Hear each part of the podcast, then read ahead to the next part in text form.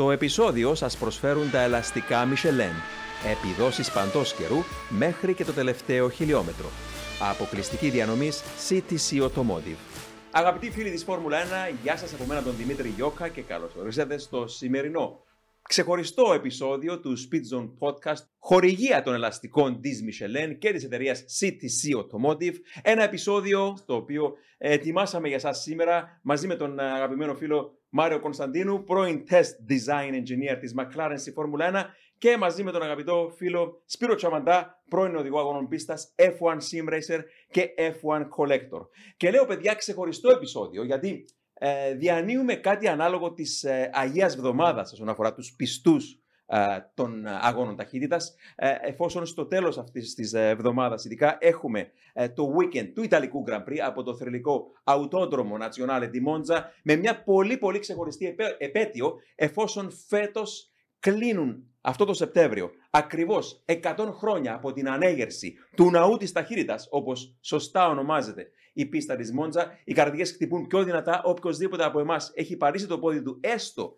και μία φορά εκεί, σε αυτόν τον ιερό τόπο, ε, πραγματικά καταλαβαίνει ότι η, η λέξη ηλεκτρισμένη ατμόσφαιρα δεν είναι σχήμα λόγου. Και πραγματικά, παιδιά, ε, έτσι είμαι πολύ ενθουσιασμένος που θα μιλήσουμε για μύθους και θρύλους της ε, Μόντζα. Ε, θα κάνουμε οπωσδήποτε και το μίνι αφιέρωμα μας πρώτα για την, ε, την κούρσα που είδαμε στη Ζάντβουρτ. Αλλά έτσι, ε, Μάρια, ξεκινώντας μαζί σου, ε, 100 χρόνια Μόντζα, ε, ποια είναι τα συναισθήματα; Ε, συναισθήματα ότι είμαστε, πρέπει να είμαστε περήφανοι που έχουμε τη Μόντζα για 100 χρόνια, ότι ε, έχει επιβιώσει η πίστα 100 χρόνια, δούμε τι έχει γίνει στο Brooklands, το ότι είναι μια πίστα η οποία τρέχουν ε, εδώ και 100 χρόνια στη Μόντζα, είναι τη μοναδική πίστα στο πρωτάθλημα η οποία φιλοξένησε αγώνες Grand Prix χωρίς διακοπή, εκτός από το 1980 όταν είχαν πάει στην Ήμολα.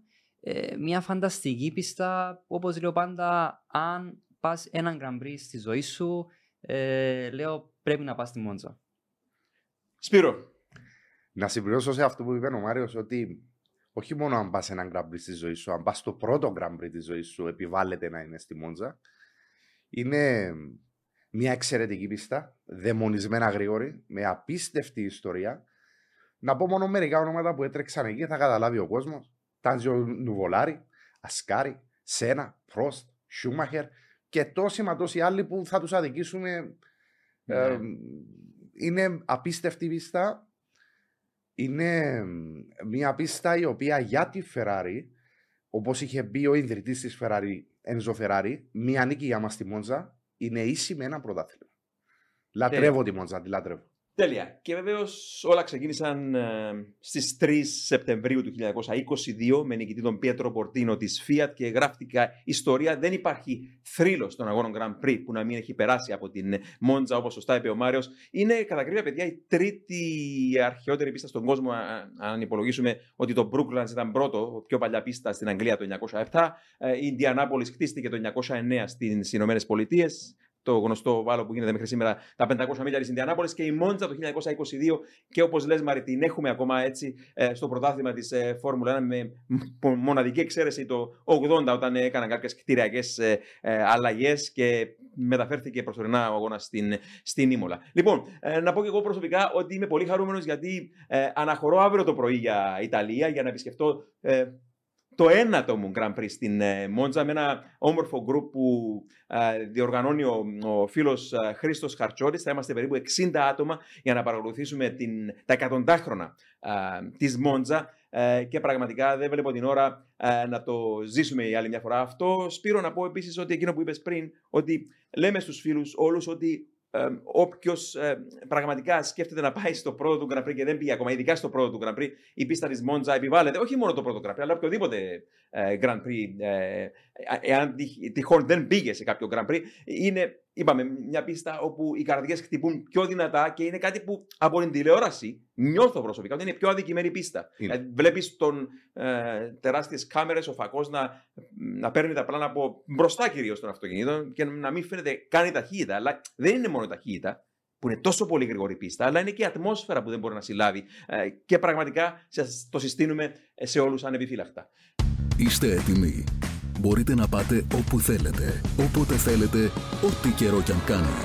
Γιατί τα ελαστικά Michelin προσφέρουν επιδόσεις που φτιάχτηκαν να διαρκούν. Ανακαλύψτε τα ιδανικά ελαστικά για εσάς σε εξουσιοδοτημένους μεταπολιτές σε όλη την Κύπρο. Για περισσότερες πληροφορίες καλέστε στο 7777 1900. Με τη σφραγίδα ποιότητας της CTC Automotive. Παιδιά, κάτι άλλο για αυτό το θέμα; Είναι για τη Μόντζα, έχω κάτι ενθουσιαστεί. Μίλησες για τον φίλο Χρήστο Χαρτσιώτη, τον οποίο χαιρετώ. Η πρώτη μου επαφή με τη Φόρμουλα 1 από κοντά ήταν στη Μόντζα. Ήμουν σε γκρουπ του Χρήστου Χαρτσιώτη και υπάρχει και ένα ωραίο περιστατικό το οποίο θα πούμε στη συνέχεια που συνέβη και στο Μαρανέλ.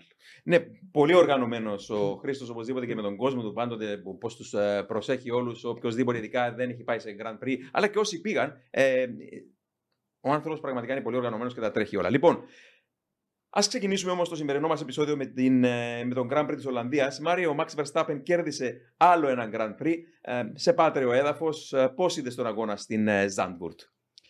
Ε, να αρχίσω με έναν ε, ευτυχώς που η διαφορά Red Bull από όλες τις άλλες ομάδες δεν ήταν στα 2,5 δευτερόλεπτα ε, και να κερδίσει ένα αγώνα στα 18 δευτερόλεπτα όπως έχουμε δει στο SPA. Έχει δείξει ότι όντως το SPA ήταν έναν one-off το οποίο περιμέναμε. Ε, οι Mercedes πιστεύουν ότι θα μπορούσαν να πάρουν το pole position ώστε να αρχίσουν από την πρώτη θέση. Ε, εγώ πιστεύω ότι αν δεν γινόταν ε, το λάθος του Πέρες, όπου είχαν σταματήσει τα αποκριματικά, δεν προλάβαν να κάνουν τους γύρους, δεν πιστεύω ότι Mercedes θα μπορούσε να είναι στην πρώτη γραμμή κίνηση ε, στο Zandvoort. Ε, Εννοείται οι Mercedes ήταν αρκετά πιο δυνατές ε, στην πίστα του Zandvoort γιατί δεν είχαν το ύψωμα του πάτωματο τους, μπορούσαν να δουλεύουν σε ένα πιο efficient aerodynamic ε, το drag. Το efficiency του αυτοκίνητου ήταν πολύ πιο καλό που αρμόζει στο μονοθέσιο. Αλλά δεν πιστεύω ότι θα μπορούσαν οι Mercedes να κερδίσουν τον αγώνα. Άρα είναι αντάξει νίκη του Max Verstappen για ακόμη μια φορά. Και πλέον ε, απλά πρέπει να μετράει κάποιους αγώνες μέχρι να πάρει το πρωτάθλημα. Και Σπύρο σίγουρα ήταν κατά κάποιο τρόπο πολύ εντυπωσιακή η νίκη της Red Bull και του Max Verstappen. Και το λέω αυτό γιατί, όχι κατά ανάγκη για την κούρσα της Κυριακής, αλλά γιατί πώς ξεκίνησαν. Ξεκίνησαν πολύ πίσω με εκείνο το πρόβλημα την Παρασκευή με τον κυβόρο ταχυτήτων. Είχαν πρόβλημα για πάνω στην πίστα, δυσκολευόντουσαν να, στο κεντρικό κομμάτι, ειδικά του γύρου, να γυρίσει το πίσω μέρος, ε, το αυτοκίνητο, ο τρόπος που έστριβε πάνω στην, στην πίστα για να βρει κράτημα. Ε, έχασαν πολύ χρόνο με το setup. Δούλεψαν σκληρά και στο εργοστάσιο, στο Milton Keynes, ε, στους εξομοιωτές οδήγησης για να δώσουν περισσότερες πληροφορίες και μεταμόρφωσαν μεταμόρφωσαν το μονοθήσιο στα προγραμματικά παιδιά, πραγματικά κοίταζα για να είμαι ειλικρινής, όχι τον, τον γύρο που του έδωσε το pole position, τον προηγούμενο γύρο του Verstappen και πραγματικά, παιδιά, πάνω στην και κλειμένη στροφή 3 στην έξοδο εκεί, μου θύμισε ο Max Verstappen τον Gilles Villeneuve. Σπύρο. Εξαιρετικός πιλότος, χαρισματικός. Πραγματικά τον θαύμασα το Σαββατοκυριακό το κακό που δεν είναι κακό, αλλά είναι κακό για την ομάδα, προσαρμόζεται τόσο πολύ εύκολα που δυσκολεύει την ομάδα να βρει τα λάθη και να βρει τις λύσεις. Αυτό είναι το πρόβλημα με το Verstappen. Ε, και δίσε δίκαια και δίσε πιο άνετα από ό,τι δείχνει το τελικό αποτέλεσμα. Απλά λόγω του safety car ανακατεύτηκε η τράπουλα και μπήκαν κάποια εμπόδια. Δηλαδή, αν δεν είχαμε το safety car, θα κέρδιζε πιο εύκολα από ό,τι δείχνει. Ίσως βέβαια εννοείται όχι όπως το SPA, αλλά θα κερδίζει εύκολα.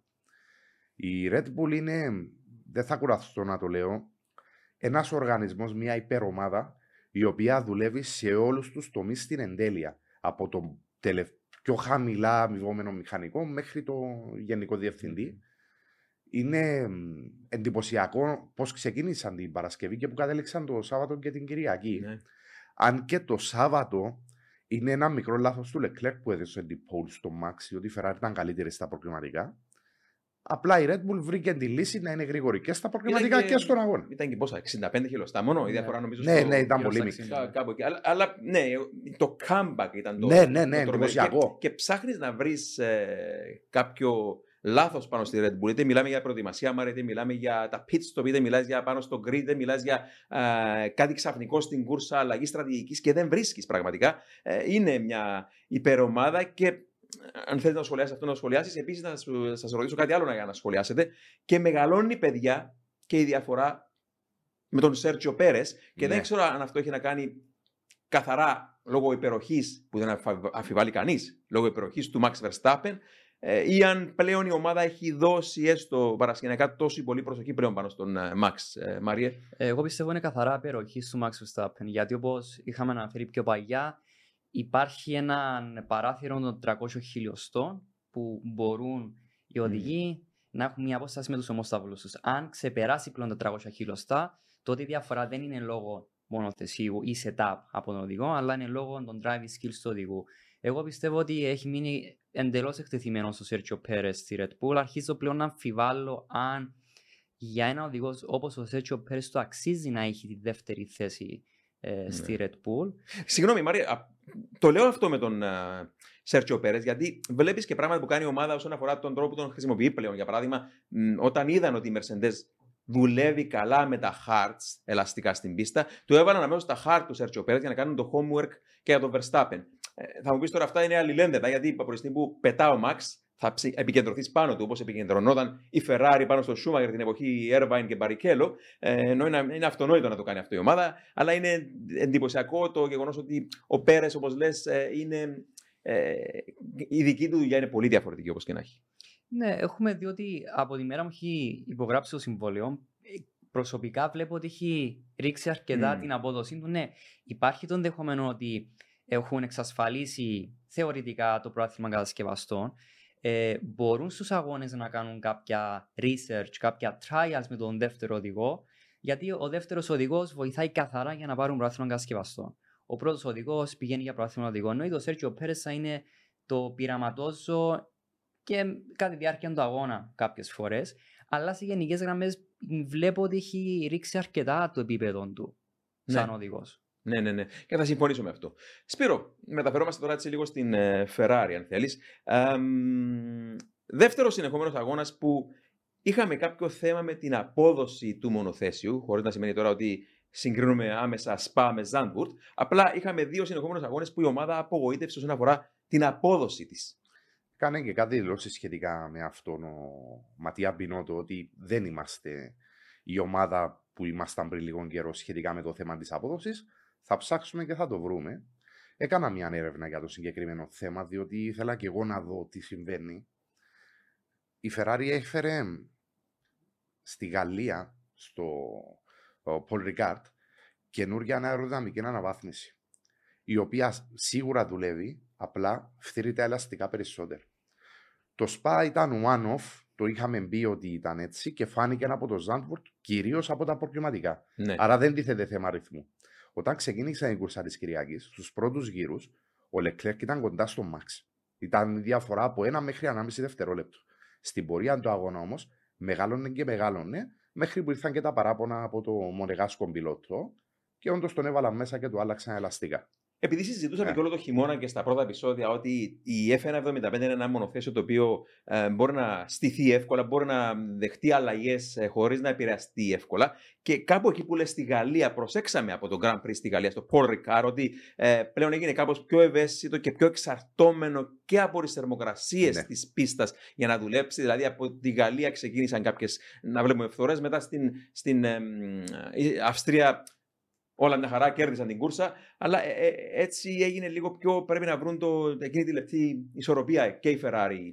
Ναι. Πρέπει να το βρουν. Θα δοκιμάσουν παλιά αεροδυναμικά κομμάτια στο επερχόμενο Grand Prix στη Μόντζα. Ο καλός Σάινθ είπε θα δοκιμάσουν και το καινούριο υβριδικό σύστημα, το οποίο κράτησαν μέχρι τώρα. Να δούμε πώς θα πάει. Είναι πολύ σημαντικός ο αγώνας για τη Ferrari και για το γόητρο, διότι είναι σε πολύ δύσκολη κατάσταση η Ferrari και δεν εννοώ μόνο βαθμολογικά. ναι. Και πρέπει να το δουν. Και μιας και είμαστε στο θέμα της Ferrari, θέλω να αναφέρω κάτι που έγινε προχθές. Ο Κάρλος Σάινθ δέχτηκε ποινή 5 δευτερολέπτων για unsafe release από το box των Μμμ. pits. Εάν προσέξει κάποιος το βίντεο προσεκτικά, θα δει ότι η Ferrari δεν έκαμε λάθος στη συγκεκριμένη περίπτωση. Δηλαδή, είπε του πιλότου να φύγει έγκαιρα. Όμως, λόγω του ότι το pit lane στο Zandvoort είναι πολύ μικρό, η- Υπάρχει συνοστισμός. Υπάρχει συνοστισμός στα boxes των ομάδων και ο Κάρλο Σάινθ κατάλαβε ότι με τη φορά που βγήκε θα χτυπούσε τους μηχανικούς της McLaren και αναγκαστικά σήκωσε το πόδι του από τον Γκάση. Σπύρο, ήταν Ε. φανερό από την ώρα που το βλέπαμε ζωντανά Α, ότι έφυγε εγκαίρω ο Έφυγε πιλότος. εγκαίρος, Έφυγε ναι. πολύ γρήγορα μάλιστα, εγκαίρω και απλά άλλαξε γνώμη και άκουσα πρόσφατες δηλώσεις του. Είπε, προσπάθησα να μην σκοτώσω κάποιο, λέει. Ναι, και ναι, δέχτηκε ποινή η ομάδα έστω. Που, εντάξει, είναι καθαρό θέμα Ζάντμπουργκ. Υπάρχει Ναι, και το ναι, ναι, ναι. πιστόλι αέρος προηγουμένως ο Πέρες της Ferrari που όταν κάνουν τις πρόβες οι ομάδες ε, των pit stop στην ε, Παρασκευή σίγουρα δεν έχουν συνήθως γείτονες να κάνουν τη ίδια δουλειά ταυτόχρονα και να φεύγουν αυτό. Ούτως ή άλλως, να εξηγήσουμε στον κόσμο, αν τυχόν δεν γνωρίζει, ότι ε, έχουν ένα μηχανικό στο πιλωτήριο και το σπρώχνουν το όχημα με τα χέρια όταν Ναι. κάνουν τις πρόβες των pit stop. Δηλαδή, δεν έρχεται πιλότος με ξεκινημένο τον κινητήρα μέσα, σταματά και μεταφεύγει. Ναι. Άρα, εντάξει, θα μου πεις τώρα, πήγαν και πέρσι ε, Ζάντμπουρτ ε, όταν, επέστρεψε, στη- φέτος το, ε, όταν επέστρεψε πέρσι στο πρωτάθλημα η πίστα, αλλά παρόλα αυτά, ίσως να είδαμε φέτος Από κάποια τύχη. πράγματα τα οποία τους ξέφυγαν πέρσι οι ομάδες. Από τύχη δεν είχαμε Ναι, παρόμοιο από- περιστατικό ε, πέρσι, παρόλο λίγος να χτυπήσει ο Αλόνσο πάνω του.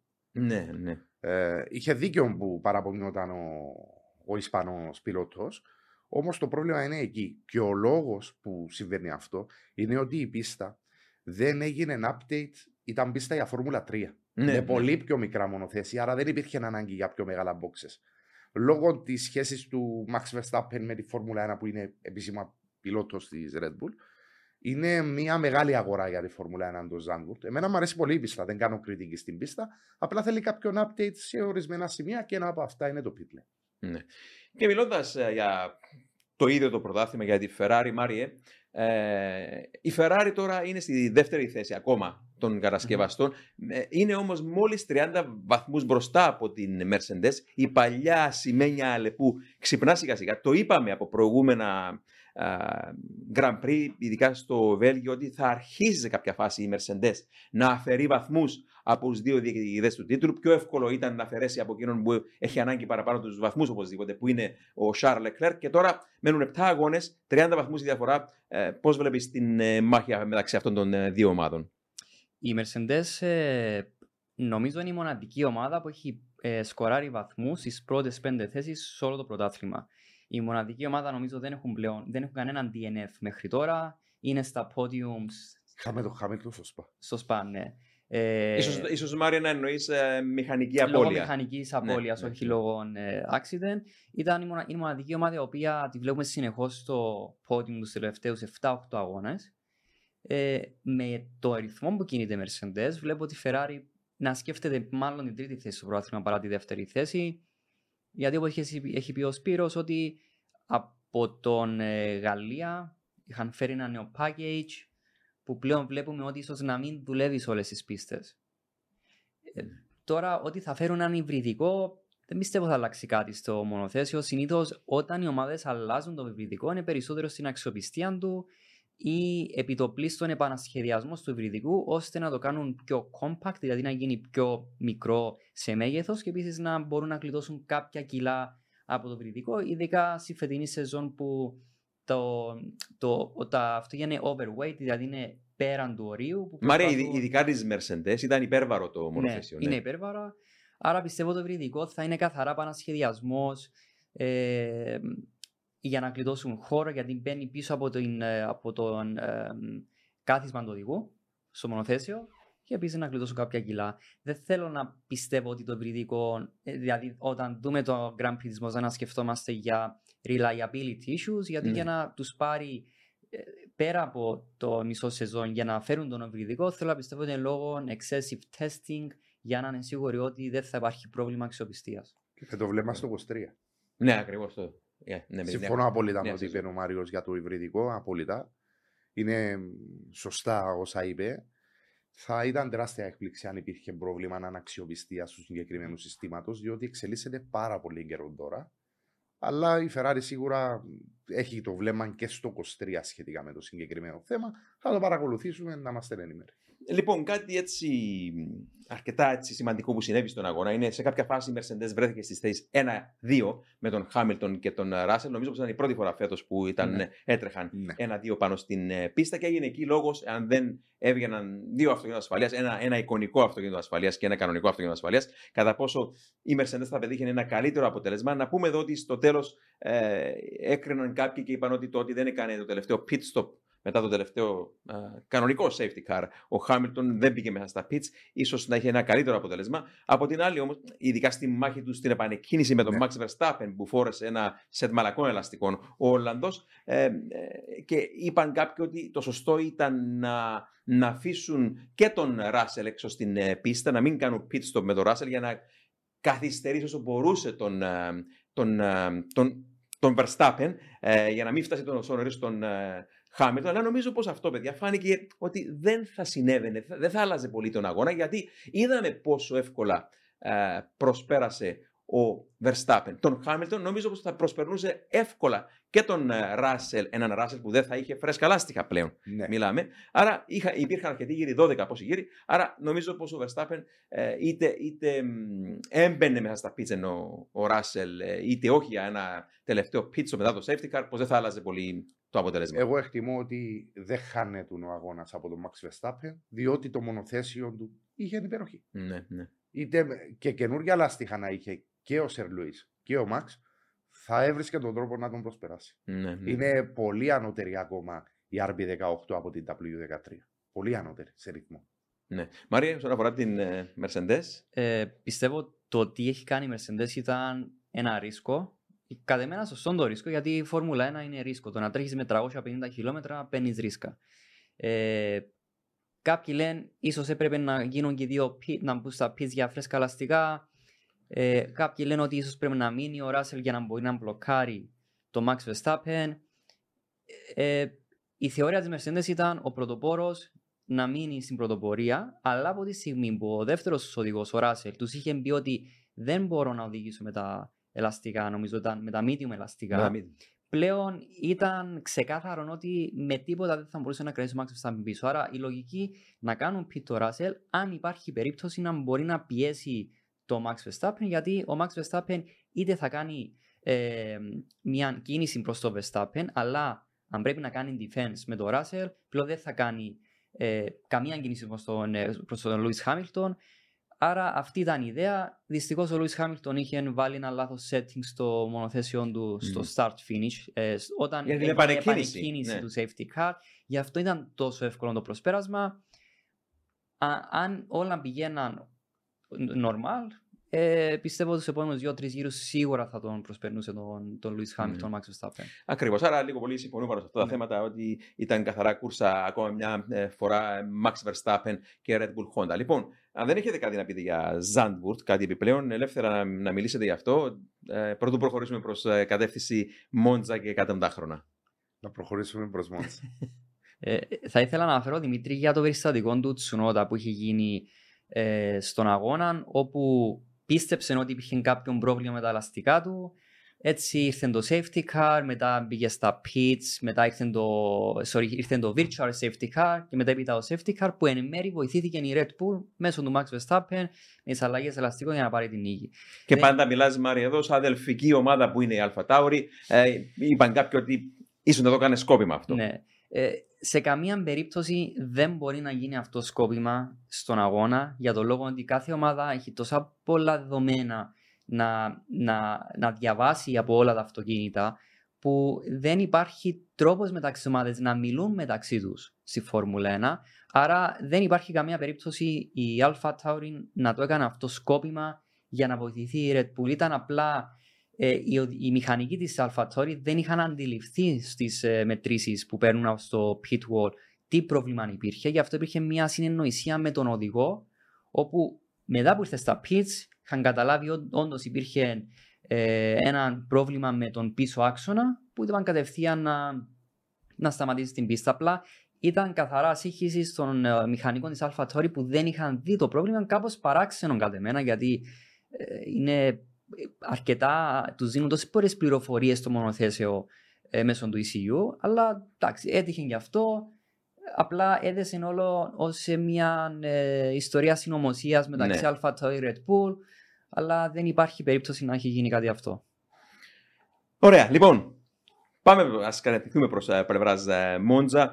Λοιπόν, ε, συμπληρώνονται φέτος, είπαμε, 100 χρόνια ιστορίας όσον αφορά το, το Ιταλικό Grand Prix στην Μόντζα. Η Μόντζα ξεκίνησε την παράδοση το 1922, παρόλο που είχαμε το πρώτο Ιταλικό Grand Prix το 1921 στην ε, Μπρέσια. Εν τούτης μεταφέρθηκε και έμεινε έκτοτε ε, σχεδόν κάθε χρόνο στην ε, Μόντζα. Είχαμε το 37 στο, στο Λιβόρνο, κάποιες μικρο. Ε, ειδικά πριν από τον. πριν θεσπιστεί το πρωτάθλημα. Αλλά είναι η πίστα όπου τα συναισθήματα ε, μιλούν από μόνα τους. Ε, ε, πας εκεί πραγματικά και το, νομίζω πιο ωραία από όλους το έθεσε ένας αγαπημένος Βρετανός δημοσιογράφος που είχε πει, ο Τζο Σάουαρτ, είχε πει ότι εάν πας στην πίστα της Μόντζα και δεν νιώσεις κάτι να πλανιέρε στον αέρα, τότε πάει να πει πως δεν έχεις ψυχή. Και παιδιά, πραγματικά, όταν βρεθείς πάνω στην κερκίδα και ε, όλοι εδώ έχουμε πάει, ε, είναι πραγματικά μοναδικό το συνέστημα. Περπαράς μέσα στο δάσος, παράς εκείνα τα φθινοπορεινά φύλλα και ακούεις εκείνον τον, τον θόρυβο των uh, μονοθέσεων βολίβων, ειδικά τις εποχές που ήταν ατμοσφαιρική 3,5 λίτρα, 3 λίτρα, V8, V10, V12 και πραγματικά τα πόδια σου. Η πρώτη εμπειρία που είχα προσωπικά το 1993, όταν ε, με αξίωσε ο Θεός να πάω στο πρώτο μου Grand Prix, ε, αγώνα που πήρε το pole position ο Alain Prost με τη Williams Renault, πρόλαβα τον, ε, να δω τα εντάλματα μου, με βοήθησε ο Θεός, ε, ο, τον Ayrton Senna, τον Alain Prost,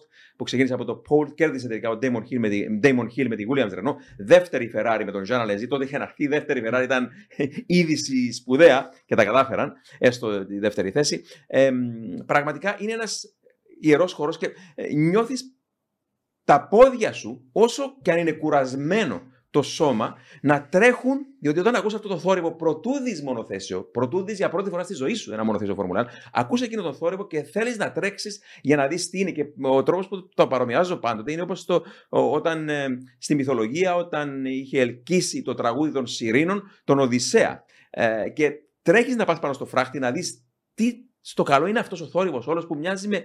Από την τηλεόραση είναι πολύ διαφορετικό. Ε, μοιάζει με δεινόσαυρο. Νιώθει ότι μπήκε στη φωλιά ενός δεινόσαυρου που βρυχάται, τρέμει γη πραγματικά και πας εκεί και δεν πιστεύεις στα μάτια και στα αυτιά σου. Και νομίζω ότι η Μόντζα έχει αυτό το μεγαλείο. Σπύρο, έτσι κάποιες εμπειρίες από τη Μόντζα και προσωπικές αλλά και οτιδήποτε άλλο θες να πεις. Ήμουν λάτρε της Φόρμουλα 1 Δημήτρη από τον καιρό που θυμάμαι τον εαυτό μου από μικρό παιδάκι. Ήταν συγκλονιστική η πρώτη μου εμπειρία αυτά που μόλις περιέγραψες, τα έζησα ο ίδιος. Με τη διαφορά ότι το πρώτο μονοθέσιο που είδα και ο πρώτος πιλότος ήταν ο Σερ Λουί Χάμιλτον, Μακλάρεν Mercedes τότε. ένα περιστατικό να περιγράψω που είχε γίνει. Είχα καθίσει στο πρώτο chicane της Μόντζα, στην κερκίδα αμέσως μετά το πρώτο chicane. Βαριάντε τη ρέτη φίλο. Σωστό, στη συγκεκριμένη στροφή, η συγκεκριμένο chicane. Η κερκίδα είχε σκαλιά που την ώρα που ανέβαινε στην πρώτη σκαλά έβλεπες προς την πίστα και την ώρα που ανέβαινε στη δεύτερη σκάλα έβλεπες προς το δάσος. Συγγνώμη, Σπύρο, ήσουν ιντερνα ή εστέρνα, ήσουν εξωτερικά ή. Εξωτερικά. Εξωτερικά, άρα εστέρνα, ναι. Εστέρνα, ναι. Την ώρα που έβγαινα τη δεύτερη σκάλα και είχα πρόσωπο προς το δάσος, ακούσα έναν ουριαχτό κάποιου κινητήρα στι 20.000 στροφές. Στις 20 δεν χρειάζεται να πω ότι πεταχτικά ένα μέτρο πάνω. Και γυρίζω πίσω μου, ήταν ο Σερ Λουίς Χάμιλτον, ακριβώς κάτω από τα πόδια μας. Πέρασε για να μας χαιρετήσει, ακινητοποίησε το μονοθέσιο στη μέση της πίστας, έβαλε η νιούτρα και έδωσε γκάζι μέχρι τον κόφτη για να μας χαιρετήσει και φεύγοντας μας χαιρετούσε. Ήταν η πρώτη μου επαφή με τη Φόρμουλα 1. Ήταν συγκλονιστικός εκείνο το τρίμερο ο Σερ. Με νικητή τον ακόμα πιο συγκλονιστικό Φερνάντο Αλόσο.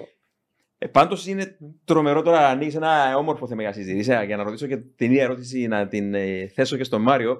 Όλοι θυμόμαστε το πρώτο μας Grand Prix, όλοι θυμόμαστε το πρώτο μονοθέσιο που είδαμε στη ζωή μας. Μάριο, εσένα ήταν πάλι στην ε, Μόντζα το 2005, ναι, έτσι; Ναι, Ποιο πάει. μονοθέσιο θυμάσαι, έτσι, να, να, να βλέπεις πρώτο και τα συναισθήματα; Ε, συγκεκριμένα είχα πάει ναι το 2005 και εγώ με τον group του Χρήστου του Χαρσιώτη, ένας εξαιρετικός άνθρωπος που μου είχε κάνει εντύπωση ότι ε, η λέξη κούραση δεν υπάρχει στο λεξιλόγιο του, που δεν κουραζόταν με τίποτε.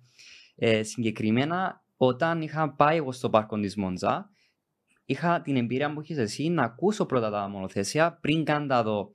Πάρεθεση ξανά. Το συστήνω ανεπιφύλακτα, παιδιά, στον κόσμο που μας ε, βλέπει και μας ακούει, αν είναι δυνατόν να πάνε στο πρώτο του Grand Prix Μόντζα και να προσπαθήσουν να ακούσουν προτού δουν για να έχουν αυτό, το- αυτή την εμπειρία. Μάρια, συγγνώμη, σε διάκοψα. Ναι, ε, είχα στην περίπτωση μου, ήταν το 2005 όταν ήταν οι V10 οι τριλίτροι κινητήρες, που ήταν αρκετά κοφαντικοί σε σχέση με το τι έχουμε τώρα στη Φόρμουλα 1.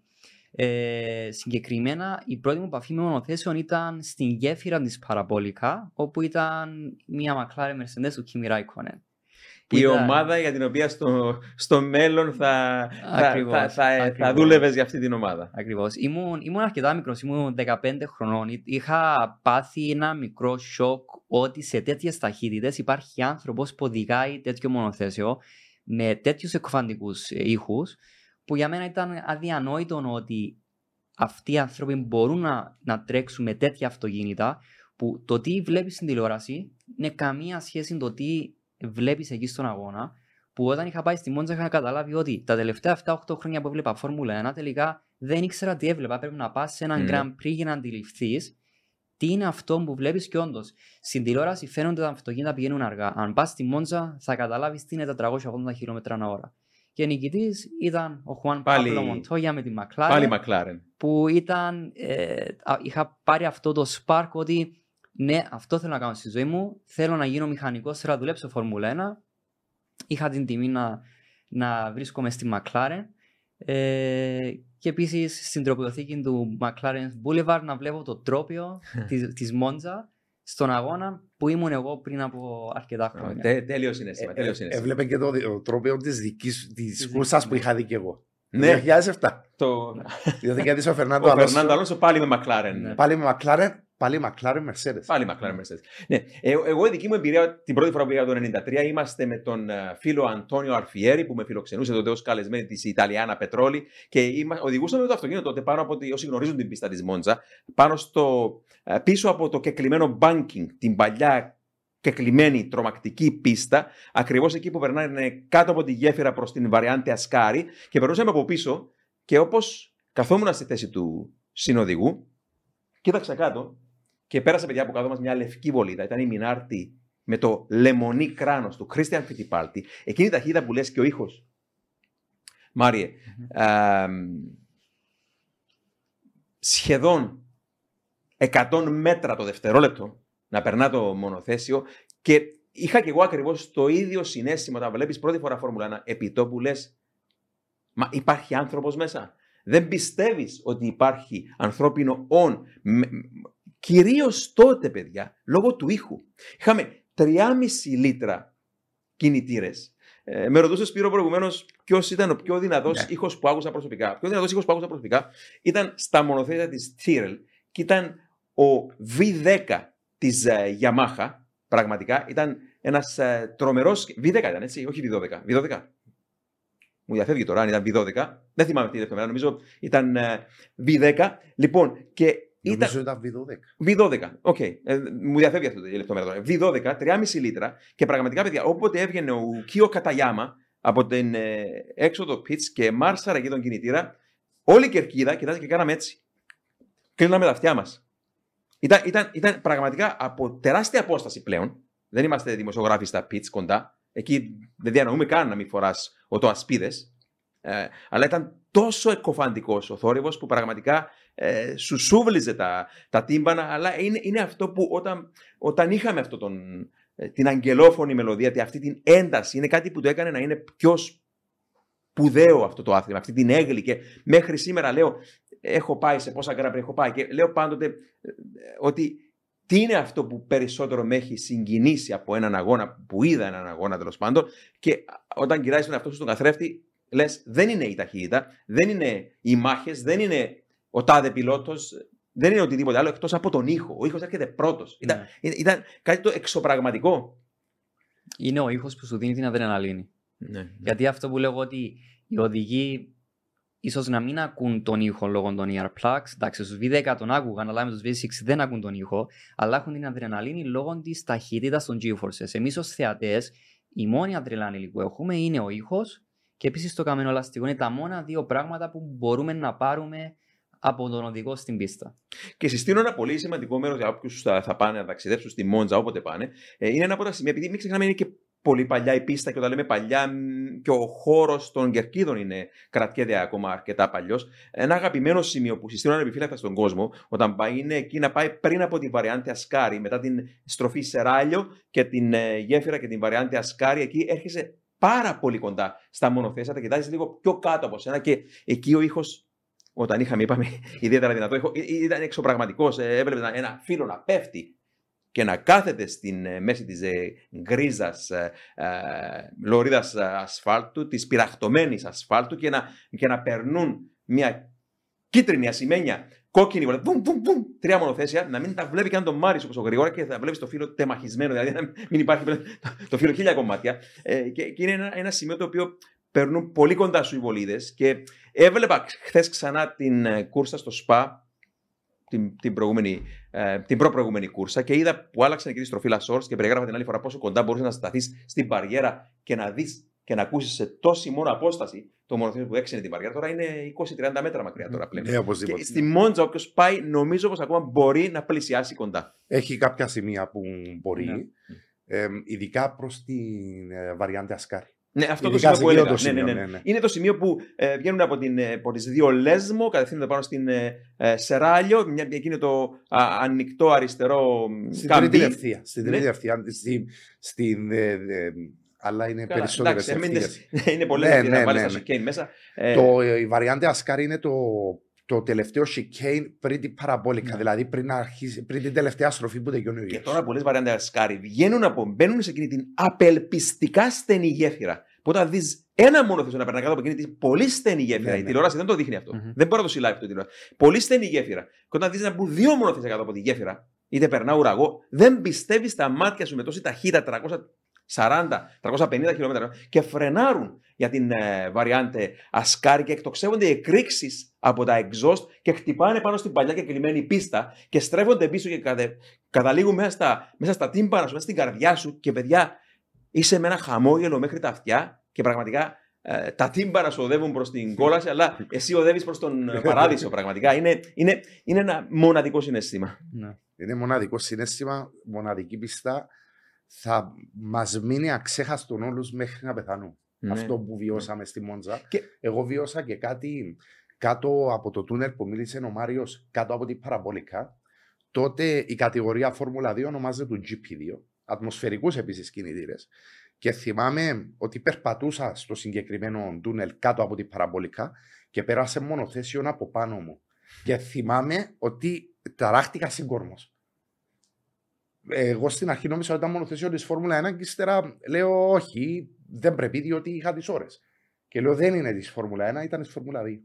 Ναι. Είναι απίστευτο το, η εμπειρία. Ε, πρέπει να πάει ο κόσμος. Όσοι Οπωσδήποτε. μπορούν. Και, και να τονίσουμε εδώ ότι όσες φορές και να πας, όσες φορές και να πας, πραγματικά. Και δεν νομίζω να μιλώ μόνο για τον εαυτό μου, παιδιά.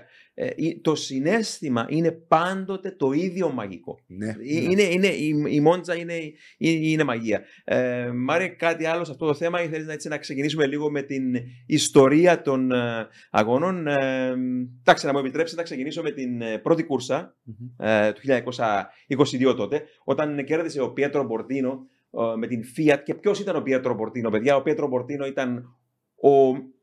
Δεν θα έλεγα ο πρώτος Ιταλός ήρωας. σω οι πρώτοι ήρωες της Ιταλίας ήταν στις αρχές του 1900, ο Φελίτσε Νατζάρο, ο Βιντσέντσο Λάντσια, αυτοί οι τύποι. Αλλά ο Πιέτρο Μπορτίνο ήταν ο πρώτος κλασικός Ιταλός επιθετικός πιλότος. Δεν είναι τυχαίο που το πλήθος τον βάφτισε Il Diavolo Rosso, ο κόκκινος δαίμονας, οδηγούσε εκείνη την κόκκινη Fiat, με την οποία κέρδισε το, το πρώτο Grand Prix στη Μόντζα το, το 22. Αλλά να πούμε εδώ την ιστορία εκείνου του, εκείνης της περίοδου και γιατί τον βάφτισαν έτσι. Και το πιο καλό, χαρα- το πιο σπουδαίο παράδειγμα είναι η κούρσα της επόμενης χρονιάς.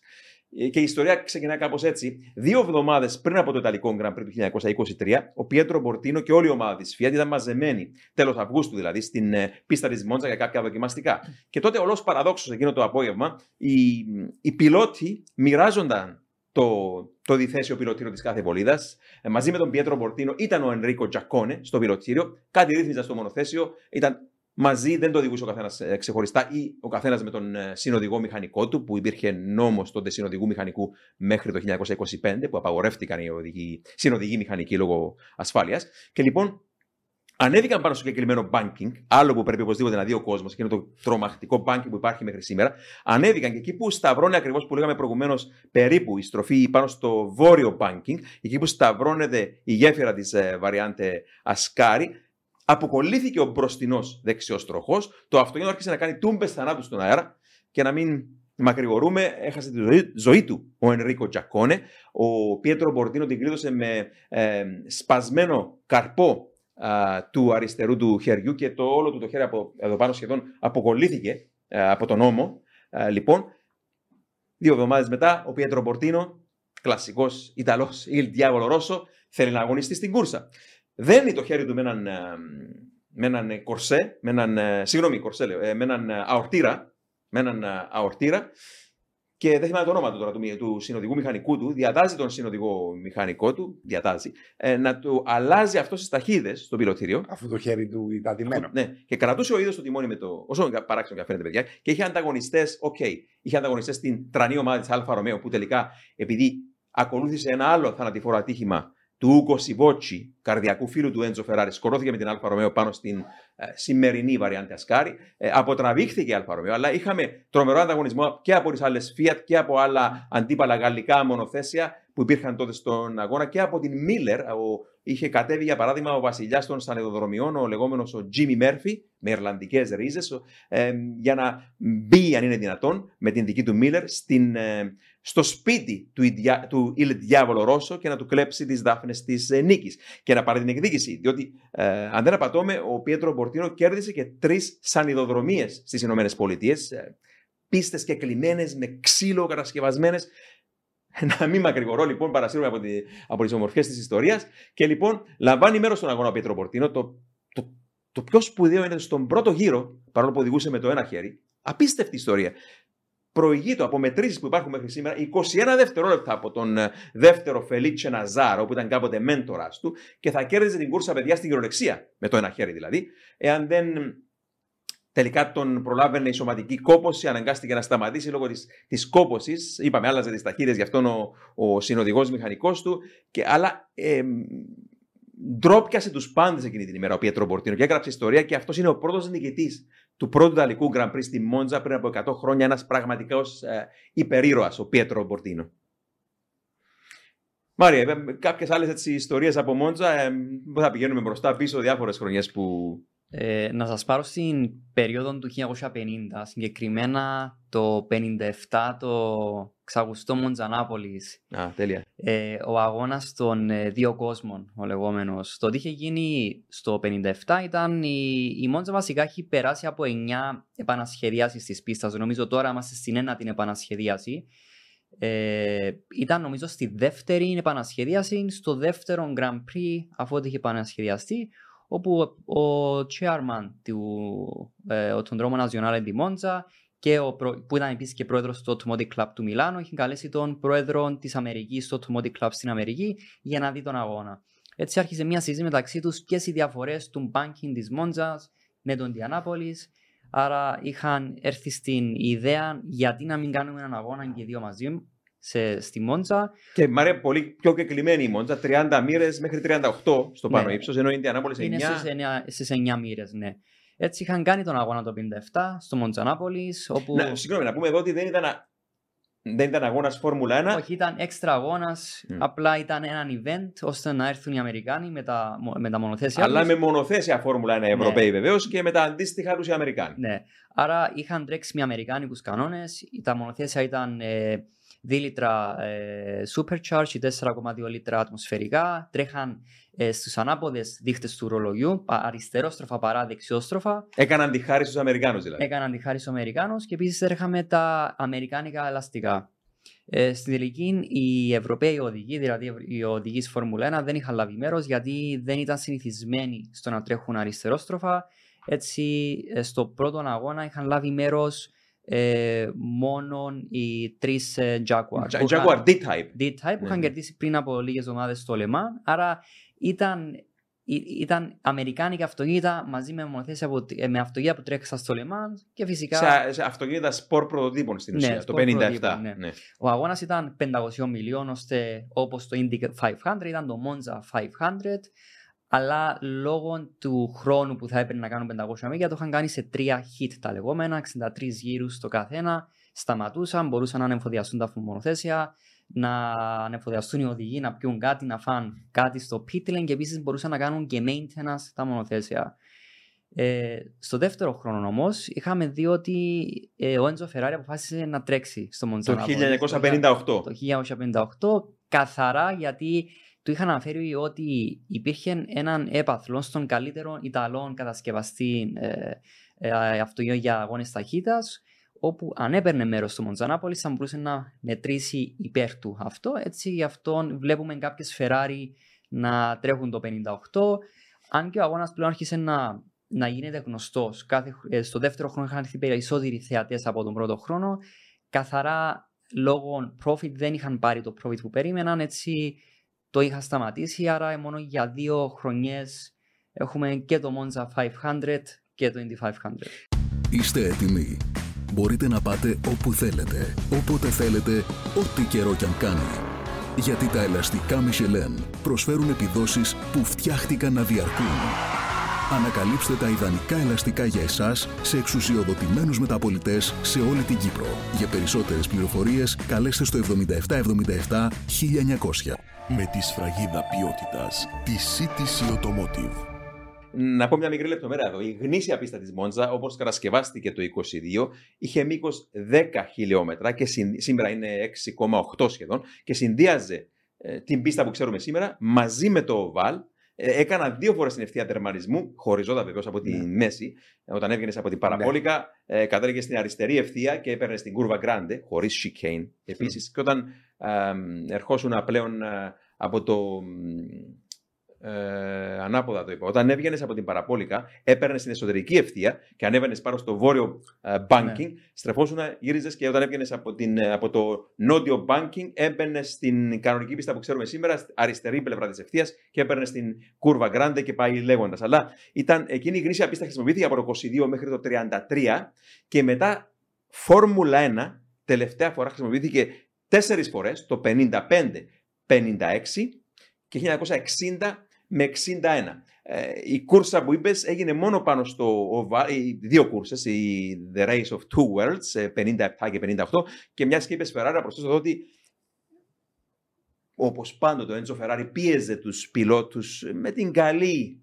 κυρίως έννοια να αποδώσουν και ο εκείνος ο τρομερός ε, Ιταλός, ο Λουίτζι Μούσο, ε, ο οποίος ήθελε να πάρει, από τον, ε, ήθελε να πάρει την ε, σκητάλη από τον ε, ε, αδικοχαμένο Αλμπέρτο Ασκάρη, τον ε, θρύλο της Ιταλίας, που είχε σκορωθεί το 1955 στη Μόντζα, εκεί που φέρει το όνομα του η στροφή πλέον, που ήταν, παλιά ήταν η, η λεγόμενη στροφή Βιαλόνε και πήρε το όνομα του. Είχε σκορωθεί ο Ασκάρη και ο Μούσο μαζί με τον Εουτζένιο Καστελότη ήταν οι δύο νεαροί Ιταλοί που θα έπαιρναν τη σκητάλη για να συνεχίσουν το όνειρο της Ιταλίας. Και ο Μούσο, αν δεν απατώμε, στον αγώνα του 58 που λες πήρε το pole position με μέση ωραία ταχύτητα 280 χιλιόμετρα την ώρα. Τρελές ταχύτητες πάνω στο εκείνο το, το banking να, να στρίβεις. Συγγνώμη, το κάνω σωστά. Mm. Από την αριστερή πλευρά, όπως ναι. ήταν σε εκείνη την κούρσα του Race of Two Worlds, όταν, έκαναν, όταν χρησιμοποιούσαν το banking στην, ε, σε κούρσες Φόρμουλα, ήταν δεξιόστροφο το, το banking.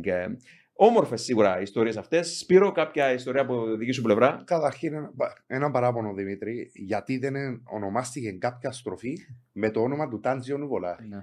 Θα έπρεπε, το άξιζε. Τρεις φορές νικητή. Και, και πραγματικά αυτό το είχα δει μπροστά μου, δεν θυμάμαι ποια χρονιά ήταν τώρα, 2003 ίσως. Όταν κέρδισε ο Μάικολ Σούμακερ το γρηγορότερο Grand Prix όλων των εποχών, α, ήμουνα εκεί που είναι περίπου τα πίτ της Ferrari μετά τον, που τέκειωσε ο αγώνας στα, στα γκαρά της Ferrari και απέναντι σκόπιμα είχαν κρεμάσει ένα πανό, η τυφώζη που έμεινε και έγραφε Νουβολάρι μεριτά λα κούρβα. Εννοούσαν οι τυφώζοι ότι αξίζει ο Νουβολάρι αξίζει μια στροφή. Όμως, έτσι κάτι έτσι μέσα μου ρομαντικό που βγαίνει κάτι ρομαντικό από μέσα μου είναι ότι η Μόντζα επειδή πάντοτε προηγείται όλων αυτών των θρύλων, ε, προτού ξεκινήσουν οι αγώνες, ε, προτού ξεκινήσουν ο Νουβολάρι τουλάχιστον και όλη αυτή η θρύλη της ε, μετάβητα της Φόρμουλα 1, ε, υπήρχε από πριν η πίστα, ε, εξακολουθούν να είναι μαγικά τα ονόματα της. Ε, κούρβα Γκράντε, κούρβα Παραμπόλικα. Είναι, είναι εντάξει, που φέρει το όνομα της, ε, λόγω της, ε, της παραβολικής ε, mm. γωνίας που έχει η στροφή. Και, αλλά ναι, αν κάποιος όμως άξιζε να, να, να ονομαστεί μια κούρβα στο όνομά του είναι ο Τάτσιο Νουβολάρη. Κέρδισε τρεις φορές το Ιταλικό Grand Prix στη Μόντζα το 31, 32 και 38. Πρώτες δύο νίκες με Alfa Romeo, τελευταία για τους Γερμανούς με την Auto Union. Ε, Ε, κάτι που θυμάμαι, ε, κάποια περιστατικά που μου έμειναν πολύ έντονα χαραγμένα, ήταν το να έρθει τον Σένα να αγγίζει το χαλίκι στην έξοδο της Παραμπόλικα. Πραγματικά είναι μια εντυπωσιακή σκηνή που δεν πρόκειται ποτέ μου να την ξεχάσω. Μιλάς για το 90 ίσως. Σωστό. Ναι, ναι. Από το 90, από το pole position Mm. που πήρε. Βρήκε το όριο. Η συγκεκριμένη πίστα, η Παραπολικά, είναι, μ, έρχεσαι μ, με ταχύτητες των 340 χιλιόμετρων. Έχει έναν apex στα δεξιά. Την ώρα που χτυπάς το apex, σανιδώνεις τον γκάζι ξανά και το μονοθέσιο σε βγάζει έξω, έξω, έξω, έξω στα αριστερά, μέχρι να χτυπήσεις το κράσπεδο. Όμως, επειδή είναι υπερβολική η ταχύτητα που μεταφέρεται, ήταν εύκολο να βγει ο πιλότος πιο έξω και να καταλήξεις στη χαλικοπαγίδα. Ο Άιρτον Σένα τότε βλή- βρήκε τη χρυσή τομή. Και σήμερα βεβαίω άλλαξαν τα πάντα. Διότι σήμερα, αν κάνεις εκεί κάποιο λάθος, θα φας απλά μια ποινή. Ενώ τότε Ναι. θα μπορούσες να χάσεις τη ζωή σου. Ναι, υπήρχε περίπτωση. Ε, δεν ξέρω τους λόγους, φαντάζομαι δηλαδή, τους λόγους που οι άνθρωποι της FIA ασφαλτόστρωσαν τις χαλικοπαγίδες. Ναι. Φαντάζομαι είναι για λόγους κόστους ίσως. Και, ναι, σίγουρα έχει να κάνει και με κόστος, αλλά και με τον τρόπο που βλέπουν πλέον την ασφάλεια σε κάποια σημεία στροφών ε, Ναι. στον κόσμο. Μόλις το είχα ακούσει, θυμάμαι, δεν ξέρω πότε έγινε τώρα αυτή η δεν έχει αλήθεια. πολλά χρόνια. Έχει, ναι. 2016 νομίζω. 16, ναι. Οκ. Ε, με- ήταν, νιώσα πως ήταν η ιεροσυλία. Δηλαδή Είναι. η Παραμπόλικα, αν δεν απατώ, ήταν η πρώτη στροφή στον κόσμο που έβαλαν χαλικοπαγίδα, νομίζω. Ναι. Α, από τότε που σκοτώθηκε και ο, και ο Γιόχεν Ριντ πάνω ναι. στην Παραμπόλικα το 70 υπήρχε χαλικοπαγίδα στην κούρσα του 1970 ο Αυστριακός με τη Lotus ε, Ford.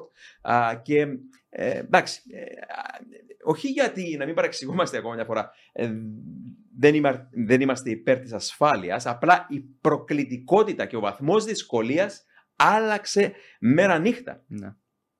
Και αυτό που λες με τον Σένα, ναι, το, το, το, το θυμάμαι ε- έντονα κι εγώ, ας πούμε, να βγαίνει, να σημαδεύει το έπιξ, να βγαίνει ανοιχτά, να, να ξύνει τη λευκή γραμμή και, να, και, να, και μετά το, τα χαλία και να φτύνει εκείνη τη σκόνη στον αέρα Ναι. και, και να, Story. και να λες εκεί, να λες εκεί ότι δύο εκατοστά πιο αριστερά αν πήγαινε, θα ξεκινούσε πυρουέτες και μπορούσε να αναποδογιστεί το άχημα και ναι, μέχρι να χάσει τη ζωή του. Και, και τα ρίσκαρα όλα να κερδίσει ως ο λεγόμενος τότε Όπως το έλεγαν οι τυφώζοι, πρίγκιπα στους κόντου ο Άιρτον Σένα που νίκησε στα προγραμματικά την ε, Ferrari του, του Αλέν Prost τότε. Ε, δεν κέρδισε την επόμενη. Oh, συγγνώμη, κέρδισε και την κούρσα της Κυριακής. Ναι, Ναι, κέρδισε, το 90 ναι. ο Σένα κέρδισε Ναι.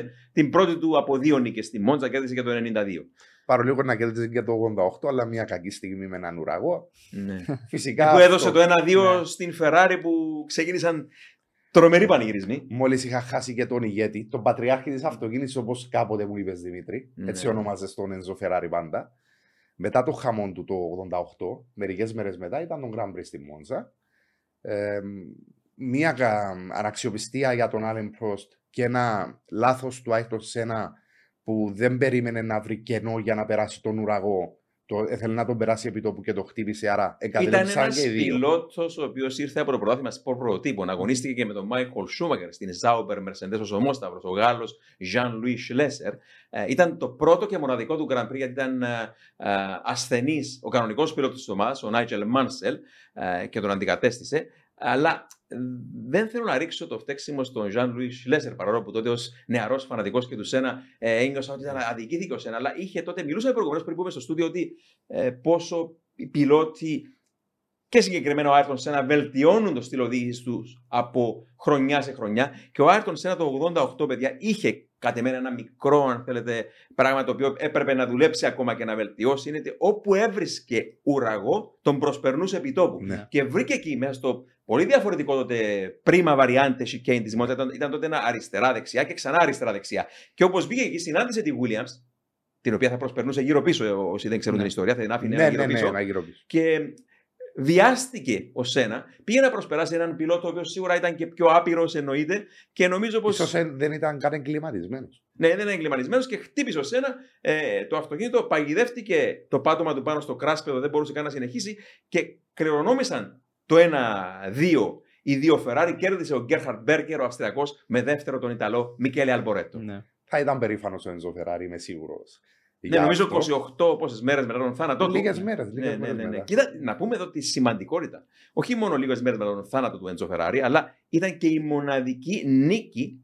Για να το, να το πούμε ανάποδα, ήταν η μοναδική κούρσα που δεν έχασε η McLaren Honda εκείνη τη χρονιά. Κέρδισε τους 15 από τους 16 αγώνες, έχασαν στη Μόντζα και κέρδισε ένα-δύο η Ferrari. Ε, παλιά report που είχα διαβάσει, παιδιά, μετά από την κούρσα, θυμάμαι εκείνη την εποχή από τον φοβερό δημοσιογράφο Dennis Jenkinson, λέει: Σηκώνει πάνω το κύπελο Μπέρκερ της νίκης και έτρεμε το πάρκο, λέει, και όταν σήκωσε ο Αλμπορέτο, ο δεύτερος, ο Ιταλός, ο αγαπημένος, ακούστηκαν οι φωνές τους, λέει, τον τυφώζει μέχρι το Μιλάνο. Συγκεκριμένα στον αγώνα, όπως ανέφερε ο Σπύρος, ο Prost είχε νομίζω ένα ε, καμένο πιστόνι, γι' αυτόν είχε το, ε, τον DNF που είχε πάρει. Πολύ σπάνια μηχανική απώλεια για τη Honda. Ναι, ήταν πολύ σπάνια μηχανική απώλεια, αλλά ε, το 88 οι κινητήρες της Honda ήταν πολύ διψασμένοι. Ε, άρα και να μην υπήρχε το DNF του Prost λόγω του καμένου πιστονιού, ε, θυμολογείται ότι ίσως να μην μπορούσε να βγάλει τον αγώνα λόγω, ε, λόγω fuel, λόγω καυσίμου, δεν θα τον έπαιρνε το καύσιμο να βγάλει τον αγώνα. Μάρια, αν αν δεν απατώμε, εκείνη την εποχή άλλαξαν και το, τα, α, τα κιλά, 150 κιλά νομίζω καύσιμα από Ναι. 200. Ναι, ναι, άρα ναι. άλλαξε ο κανονισμός το 88 και είχαν λιγότερο καύσιμο. Άρα η Honda ίσω να πιάσει και λίγο εξαπρότου και λες ότι ήταν πιο διψασμένος ο Ναι, κινητήρα. ακριβώς ήταν στα 150 κιλά που ήταν το καύσιμο. Άρα είτε ο Αλέμπρος θα έπρεπε να επιβραδύνει αρκετά τους τελευταίους γύρους ώστε να του μείνει λίγο καύσιμο να μπορεί να βγάλει τον αγώνα ή το πιο πιθανό να μην μπορούσε να βγάλει αγώνα λόγω καυσίμου. Αλλά ένα ε, αστείο γεγονός με τον Γκέρχαρ Μπέρκ είναι ότι λ- μία-δύο μέρες πριν τον Grand Prix είχε πάει στο Μαρανέλο που μιλούσε μαζί με το, νομίζω ήταν ο Πιερό Φεράρι. Ε, Καθώς μιλούσαν, του λέει: Πρέπει να φύγω, πρέπει να πω στη Μόζα να κερδίσω τον αγώνα. Ε, είχε μείνει έκπληκτος και του λέει: Αν όντως σοβαρομιλά, του λέει: Ναι, σοβαρομιλώ, αλλά αν κερδίσω τον αγώνα, θέλω το μονοθέσιο. Έτσι πήρε το αυτοκίνητο Σαν δώρο. σαν δώρο σπίτι του. Πραγματική ιστορία, ναι, ναι. ναι. Ναι, ε, το οποίο, όπως έχει πει ο Γκέρ Χαμπέρ και μετά από δύο μέρες το είχε πουλήσει. Το οποίο ε, είχε δηλώσει κάποια φάση ότι. Νομίζω, αν- νομίζω το πούλησε σε κάποιον φίλο του που είχε μουσείο στην Αυστρία. Ναι, ναι, που, που είχε πει ότι αν υπάρχει το μονοθέσιο θα ήθελε να το πάρει πάλι πίσω. Το είχε μετανιώσει ότι είχε πουλήσει το μονοθέσιο, αλλά μετά από δύο μέρες το είχε. Ε, ένα πανέμορφο μονοθέσιο. Η Ferrari η F187 ήταν εκείνη. Ναι. F, με το ονομαζόμενη σε F188 για το 88. Ήταν το, το ίδιο μονοθέσιο για δύο χρονιές περίπου σχεδιασμένη από τον ε, αείμνηστο Dr. Harvey Postlethwaite και τον Αυστριακό τον Gustav Brunner. Ε, έτσι ένα απλό λιτό σχήμα αλλά πολύ έτσι όπως το λέμε στα κυπριακά φορμουλίσιμο. Πολύ έτσι ε, στα ιταλικά. Το φορμουλίσιμο. σφινοειδές σχήμα ήταν και Ναι. το χαμηλό ε, μονοθέσιο που δεν είχε το κομμάτι όπως έχουν τα σημερινά το κάλυμα του κινητήρα που πάει ως πάνω, ήταν πιο χαμηλό. Και Ναι. αυτό το σφινοειδές το, το σχήμα σου έδινε αυτή την εντύπωση του φορμουλίσιμου. Ναι. Τώρα, όσον αφορά και την ιστορία της Μόντζα τα μετέπειτα χρόνια, να πούμε εδώ πως εκτός από η η πιο θρελική πίστα, Μαρία, ήταν και η πιο αιματηρή. Είχαμε Ναι. ε, τους περισσότερους θανάτους, γύρω στους 15 περίπου γνωστούς πιλότους Grand Prix έχασαν τη ζωή τους και είχαμε και το πιο πολύ νεκρό ατύχημα στην ιστορία των αγώνων Grand Prix. Ξέρουμε ότι το 1955 στο 24ωρο του Λεμάν ε, σκοτώθηκε ο Πιέρ Λεβέ ε, όταν χτύπησε με την Austin Hill του Lance Macklin με τη δική του Mercedes και εκτόξευσε τον κινητήρα πάνω στην κερκίδα ευθείας τερματισμού και παρέσυρε στο θάνατο νομίζω περίπου 88 θεατές. Πέθαναν δηλαδή συνολικά γύρω στα 90 άτομα. Αλλά νομίζω αγώνες Grand Prix, είτε μιλάμε για Grand Prix για Φόρμουλα 1, το πιο πολύ νεκρό ατύχημα συνέβη το 1928 όταν ο Ιταλός Εμίλιο Ματεράσι, οδηγώντας μια ταλμπό, βγήκε από την ε, παραμπόλικα, την τελευταία στροφή, μπήκε στην ευθεία τερματισμού λίγο πολύ, έκανε μάχη με κάποιον άλλο πιλότο, δεν θυμάμαι τώρα, και ε, εκεί, εκείνη την εποχή νομίζω χώριζε τους θεατές, παιδιά, α, ένα σαν χαντάκι που ήταν μέτρο προστασίας της εποχής. Ναι. Στεγόνουσαν πίσω από ένα, ένα χαντάκι και έφυγε το αυτοκίνητο από τον έλεγχο, ξέφυγε από τον έλεγχο του, του πιλότου και σκοτώθηκαν 22 νομίζω θεατές Θεατές. μαζί και ο, και ο Ματεράση. Άρα ήταν το πιο πολύ νεκρό ατύχημα. Ε, Μάριε, ε, η, η Μόντζα σίγουρα η άσφαλτος της ήταν. Είναι, είναι βαμμέ- και με χρυσά γράμματα η ιστορία, αλλά και βαμμένη με αίμα. Ναι, το 33 ε, μου έχεις αναφέρει ένα πολύ νεκρό ατύχημα Ναι, που ναι, είχαν ναι. ε, πεθάνει δύο οδηγοί το Σάββατο και ακόμη ένα στην Κυριακή. Νομίζω Νομίζω ήταν όλη την ίδια μέρα. ήταν στη ίδια στροφή, αλλά νομίζω ο, ο τρίτος Ο οδηγός... Στανισλάβ Ξαϊκόφσκι. Ναι, νομίζω ήταν στην Κυριακή την Α, επόμενη σε διαφορετικά μέρα. hits. Ναι, σε διαφορετικά hits. Ε, που είχαν σκοτήσει στην ίδια στροφή τρεις πιλότοι. Σημαντικός στη συγκεκριμένο αγώνα είναι υπήρχε μια οδηγό η λεγόμενη Χέλενη, ήταν μια ε, από τη Γαλλία. Ήταν, ε, ήταν actor, δηλαδή ήταν ηθοποιός, ήταν, ε, χόρευε σε μπαλέτο, η οποία άρχισε πλέον να οδηγά αγώνες ε, Grand Prix. Συγκεκριμένα στην εποχή του 30 υπήρχαν, υπήρχαν οδη- αγώνες Grand Prix για γυναίκες. Υπήρχε το γυναικείο φο- ε, Gra- World Championship Grand Prix. Δεν είναι κάτι καινούριο, υπήρχε από πριν από 100 χρόνια περίπου. Υπήρχε επίσης Grand Prix μόνο για να οδηγούν ηθοποιοί. Υπήρχε το Actors Grand Prix.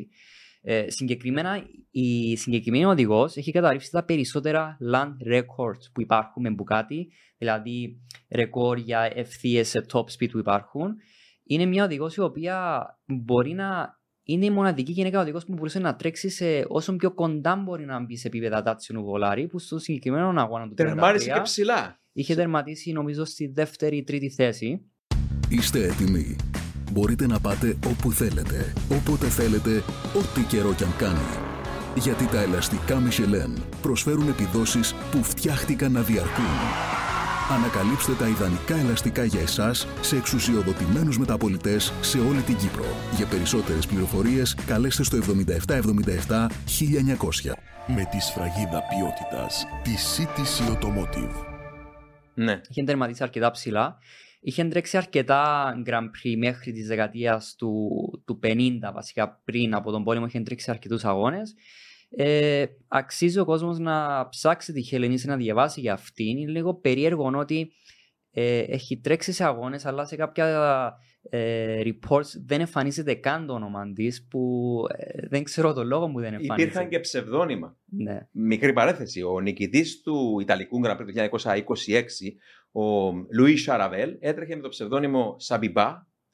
Γιατί, πώς βγήκε αυτό το Σαμπιμπά, μια μέρα τον προσέγγισε ένας δημοσιογράφος και σε γα- κάποια γαλλόφωνη χώρα, Σαμπιμπά σημαίνει δεν γνωρίζω.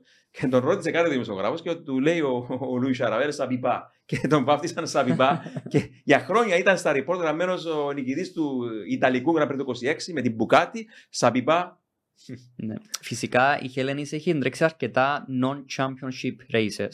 Ε, Ναι. τα οποία τα, γίνονταν Grand Prix, δηλαδή μπορείς να υπάρχει Grand αγώνες Prix. εκτό Ναι, πρωταθλήματο. μπορεί να υπάρξει Grand Prix στο Ρίο που τρέχαν όλοι οι Ναι. οδηγοί Φόρμουλα 1, απλά δεν μετρούσαν οι βαθμοί στο πρόθυμα Φόρμουλα 1, που ειδικά από 2020-30 ίσως να μην υπάρχουν τα official reports αυτών των αγώνων, γιατί δεν ήταν τόσο σημαντικοί αγώνες.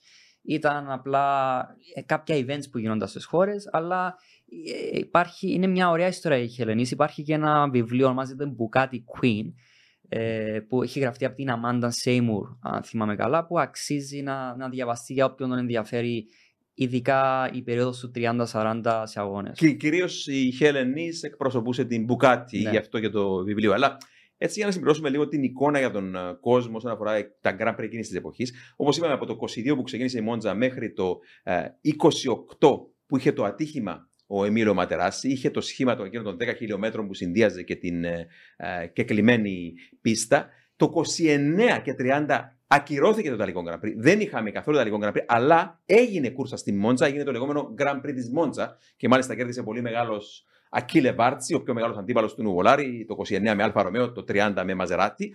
Το 31 είχαμε 10 ώρα Grand Prix στις πίστες και μοιράστηκαν τις δάφνες της νίκης δύο Ιταλοί, ε, ε, δύο πιλότοι στο κάθε μονοθέσιο, όχι ταυτόχρονα, αντάλλαζαν Ναι, ναι. βάρδιες πίσω από το τιμόνι. Κέρδισαν το 31 το 10ωρο Grand Prix της Μόντζα όταν επέστρεψε το Ιταλικό Grand Prix πλέον επίσημα ο Τάτσιο Νουβολάρη μαζί με τον απίστευτο εκείνο το ε, χοντρόσωμο μεν αλλά υπερπιλότο τον αγαπημένο Τζουζέπε Καμπάρη.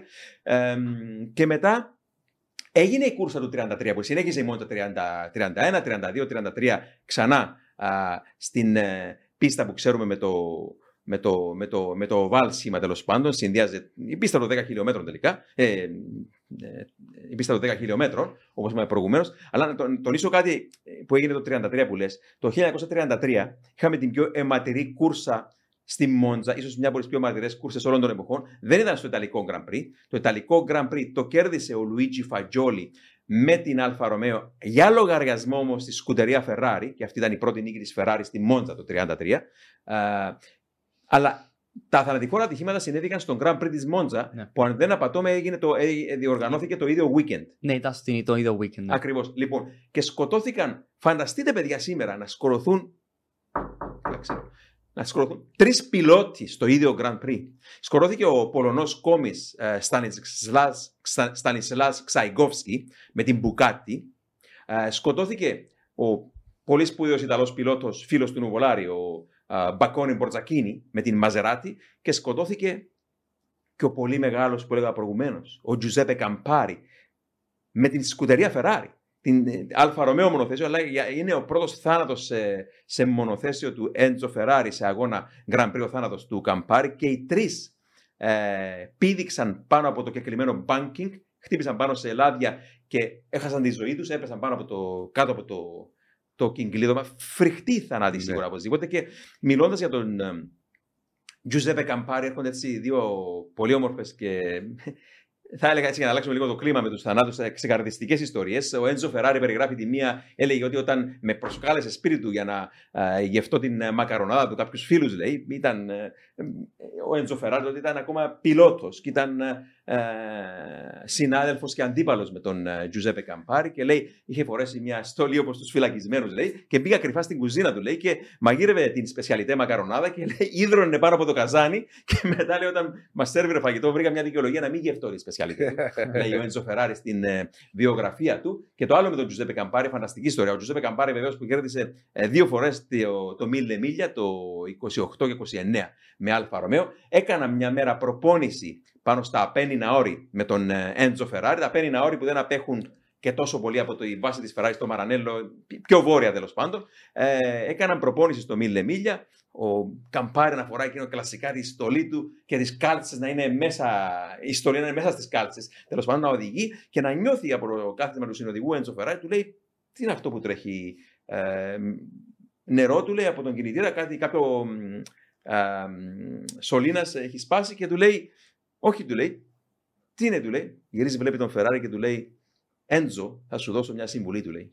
Όταν κυνηγάς τη νίκη, δεν υπάρχει χρόνος για κατούριμα. ο Τζουζέπε Καμπάρη, φοβερός πιλότος και παιδιά, πραγματικά του άρεσε, ήταν, ήταν βαρύτονος, του άρεσε να τραγουδά όπερα. Ήταν πατρεμένος μάλιστα με την. Ε, Λίνα Καβαλιέρη, που ήταν πολύ σπουδαία τραγουδίστρια της όπερας, ο Τζουζέπε Καμπάρη. Και ε, όσοι τον γνώριζαν καλά εκείνη την εποχή, οι φίλοι του ε, στις πίστες του έλεγαν ε, Πρέπει να πας στο Σανίδι να τραγουδήσει όπερα. Δεν κάνεις για οδηγός. Και ανάποδα, όταν πήγε να τραγουδήσει όπερα, τους φυρούσαν και του έλεγαν ότι πρέπει να πας στις πίστες.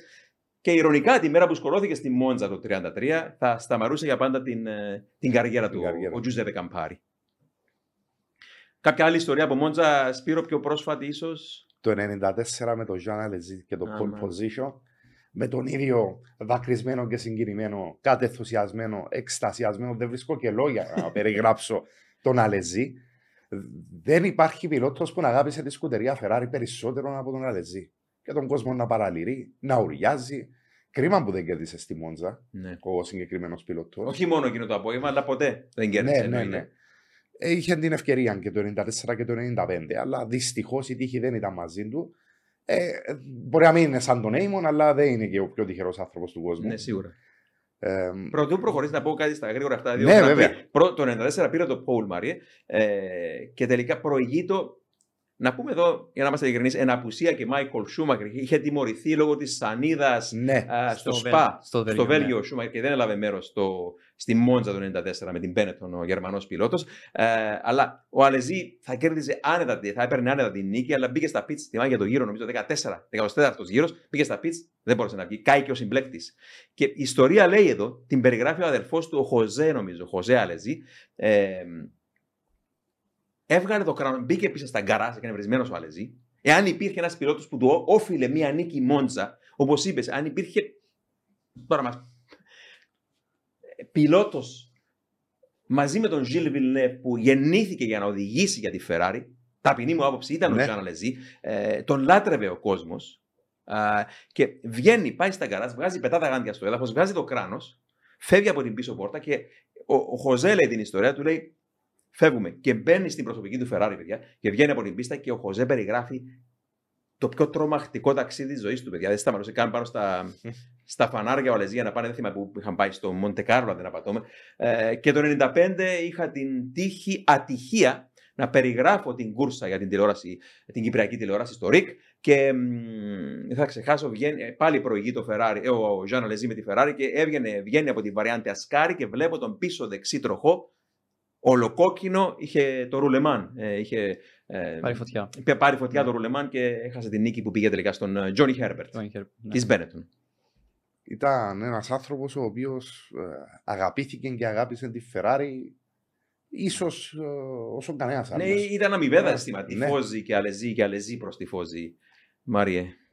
Ναι, πιστεύω ότι ακόμη η Μόντζα χρωστάει μια νίκη στο, στο Γιάννα Λεζή. Είναι τρεις απόπειρες για να πάρει την νίκη. Τρεις απόπειρε τόσο κοντά. Ε, να σου πάρω μια ιστορία αρκετά πίσω. ε, να πάμε στο 60. Ε, συγκεκριμένα αυτή η ιστορία έχει να κάνει με τον Έντζο Φεράγη για να καταλάβουν το πόσο δυνατός άνθρωπος ήταν στο να μπορεί ακόμη να αλλάξει και τα δεδομένα, αλλά φυσικά να αλλάξει τα δεδομένα στην Ιταλία.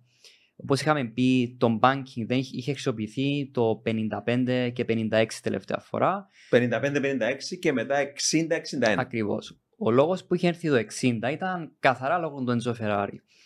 Στη, ε, στο τέλη της δεκαετίας του 50, για πρώτη φορά η, μία ε, Maserati είχε ε, βάλει τον κινητήρα πίσω στο 1956 στο γαλλικό Grand Prix.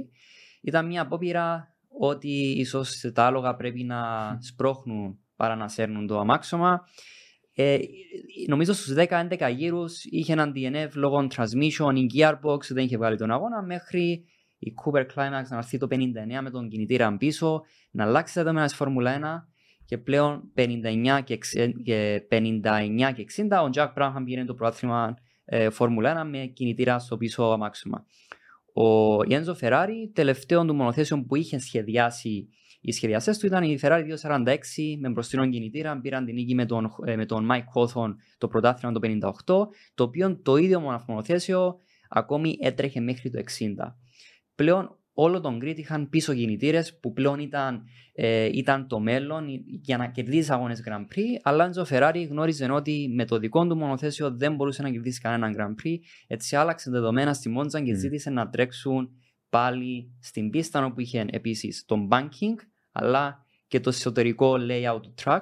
Και μποϊκόταραν οι Βρετανοί καρατζίστας στη Ακριβώς, κούρσα. Ναι, το οποίο το είχαν μποϊκοτάρει οι Άγγλοι, συγκεκριμένα οι, Βρετανοί, οι Βρετανικές ομάδες, ε, για το λόγο ότι πίστευαν ότι η Μόντζα είναι αρκετά ε, είναι μια δύσκολα εκτός ότι καταπονεί τους οδηγούς, καταπονεί τα αυτοκίνητα αλλά δεν αρμόζει πλέον στο σύγχρονο κόσμο της Φόρμουλα 1 να τρέχουν σε μια εγκεκριμένη πίστα σε banking έτσι το είχαν αποκοτάρει όλοι οι Άγγλοι τον Grand Prix είχε τρέξει η Ferrari, κέρδισε ο Phil Hill ε, που ήταν η πρώτη νίκη του Phil Hill ε, στη Φόρμουλα 1 και η τελευταία νίκη της Ferrari με κινητήρα και η τελευταία νίκη στη Φόρμουλα 1 Στη με Φόρμουλα 1 κινητήρα γενικότερα, ναι.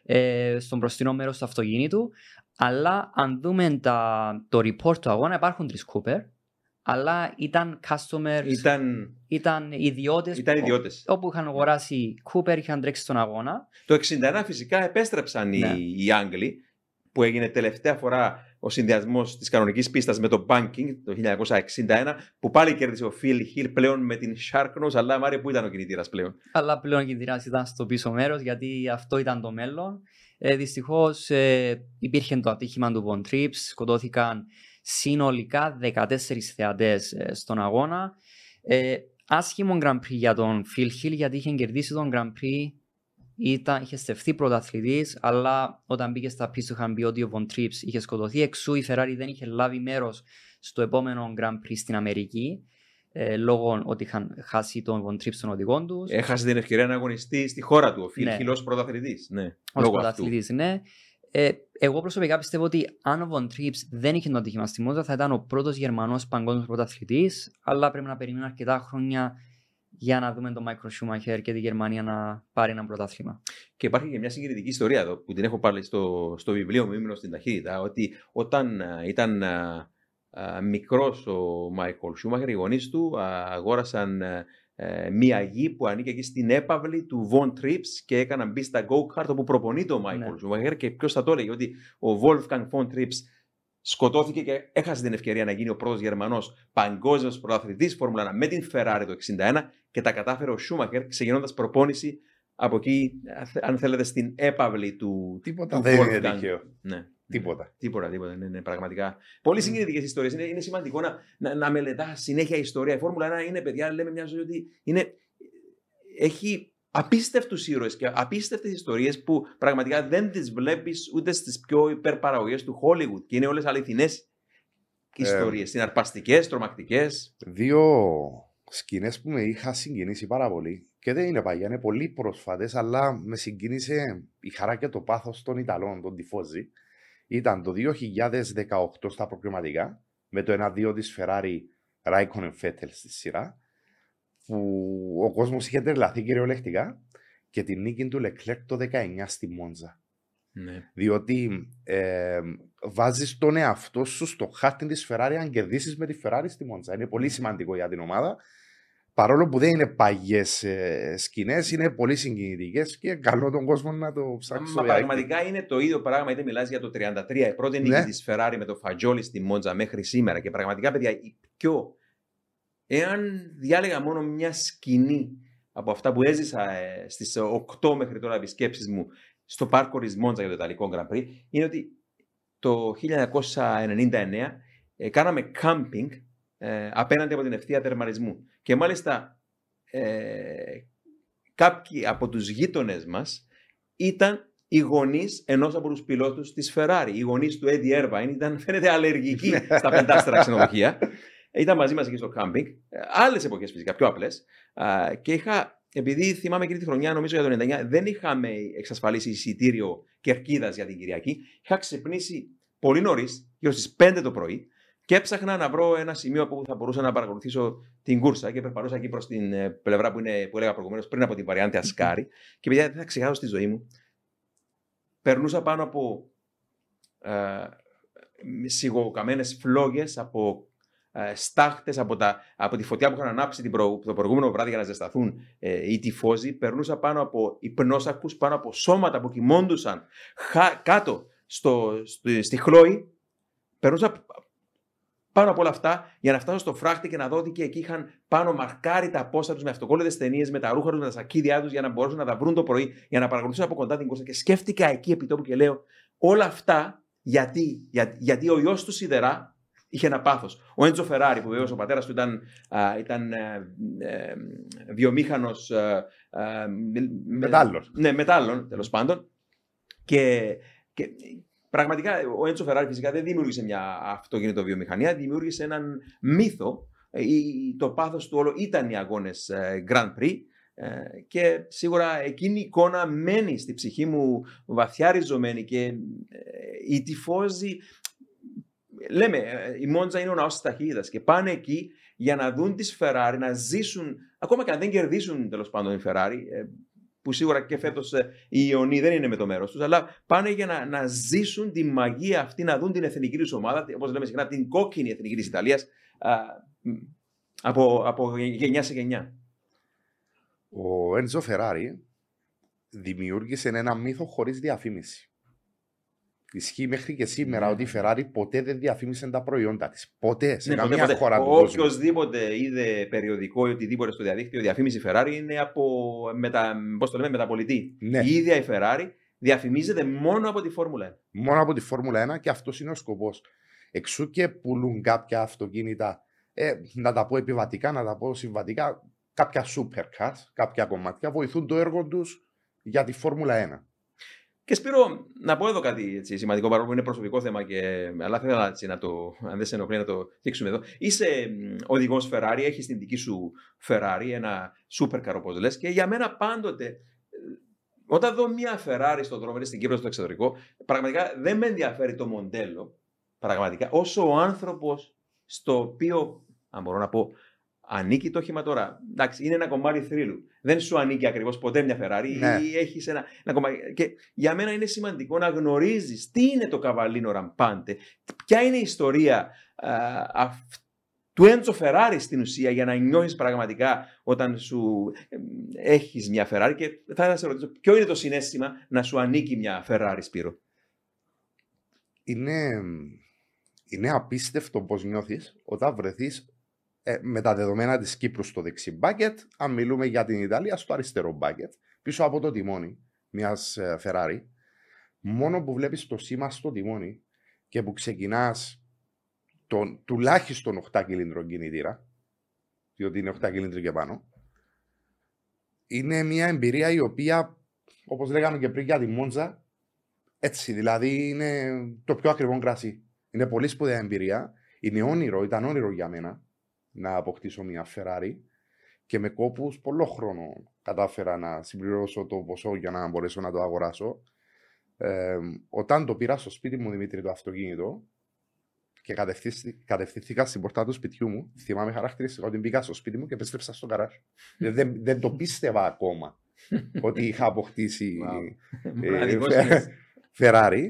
Είναι κάτι που απολαμβάνω ε, τα Σαββατοκυριακά, διότι στι καθημερινέ δεν υπάρχει πολύ χρόνος. Γνωρίζοντας όμως το πάθος σου που έχεις ε, ε, και για τη Φόρμουλα 1 και το σεβασμό σου στην ιστορία, ε, στο όνομα του Έντζο Φεράρι, αυτό είναι πολύ σημαντικό πιστεύω για να είναι που οδηγεί μια Ferrari. Το 2007, όπως είπαμε και πριν, πήγα στη Μόντζα και μετά πήγα και στο Μαρανέλο επίσκεψη. Mm-hmm. Ε, γύρω στο Μαρανέλο, εκεί γύρω από το εργοστάσιο, υπάρχουν διάφορα καταστήματα με σουβενίρ. Υπάρχουν και καταστήματα official της Ferrari, επίσημο κατάστημα, που πουλά διάφορα αναμνηστικά. Και θυμούμαι ότι είχα αγοράσει ένα μπρελόκ με το σήμα του, του Cavallino Rampante. Το οποίο όταν επέστρεψα στην Κύπρο, το έβαλα σε ένα συρτάρι και είχα υποσχεθεί στον εαυτό μου ότι σε αυτό το μπρελόκ δεν θα το δωρήσω ποτέ, αλλά θα βάλω το κλειδί της Ferrari. Το έβαλα.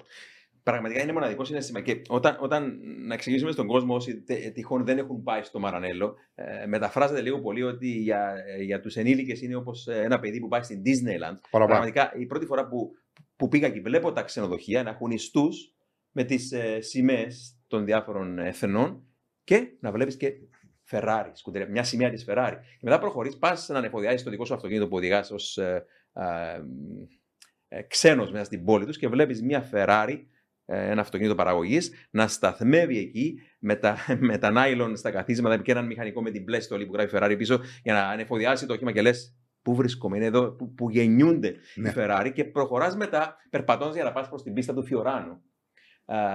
Ε, θυμάμαι είχε κάποιους μηχανικούς και σε κάποια φάση κοιτάζω και κάνω.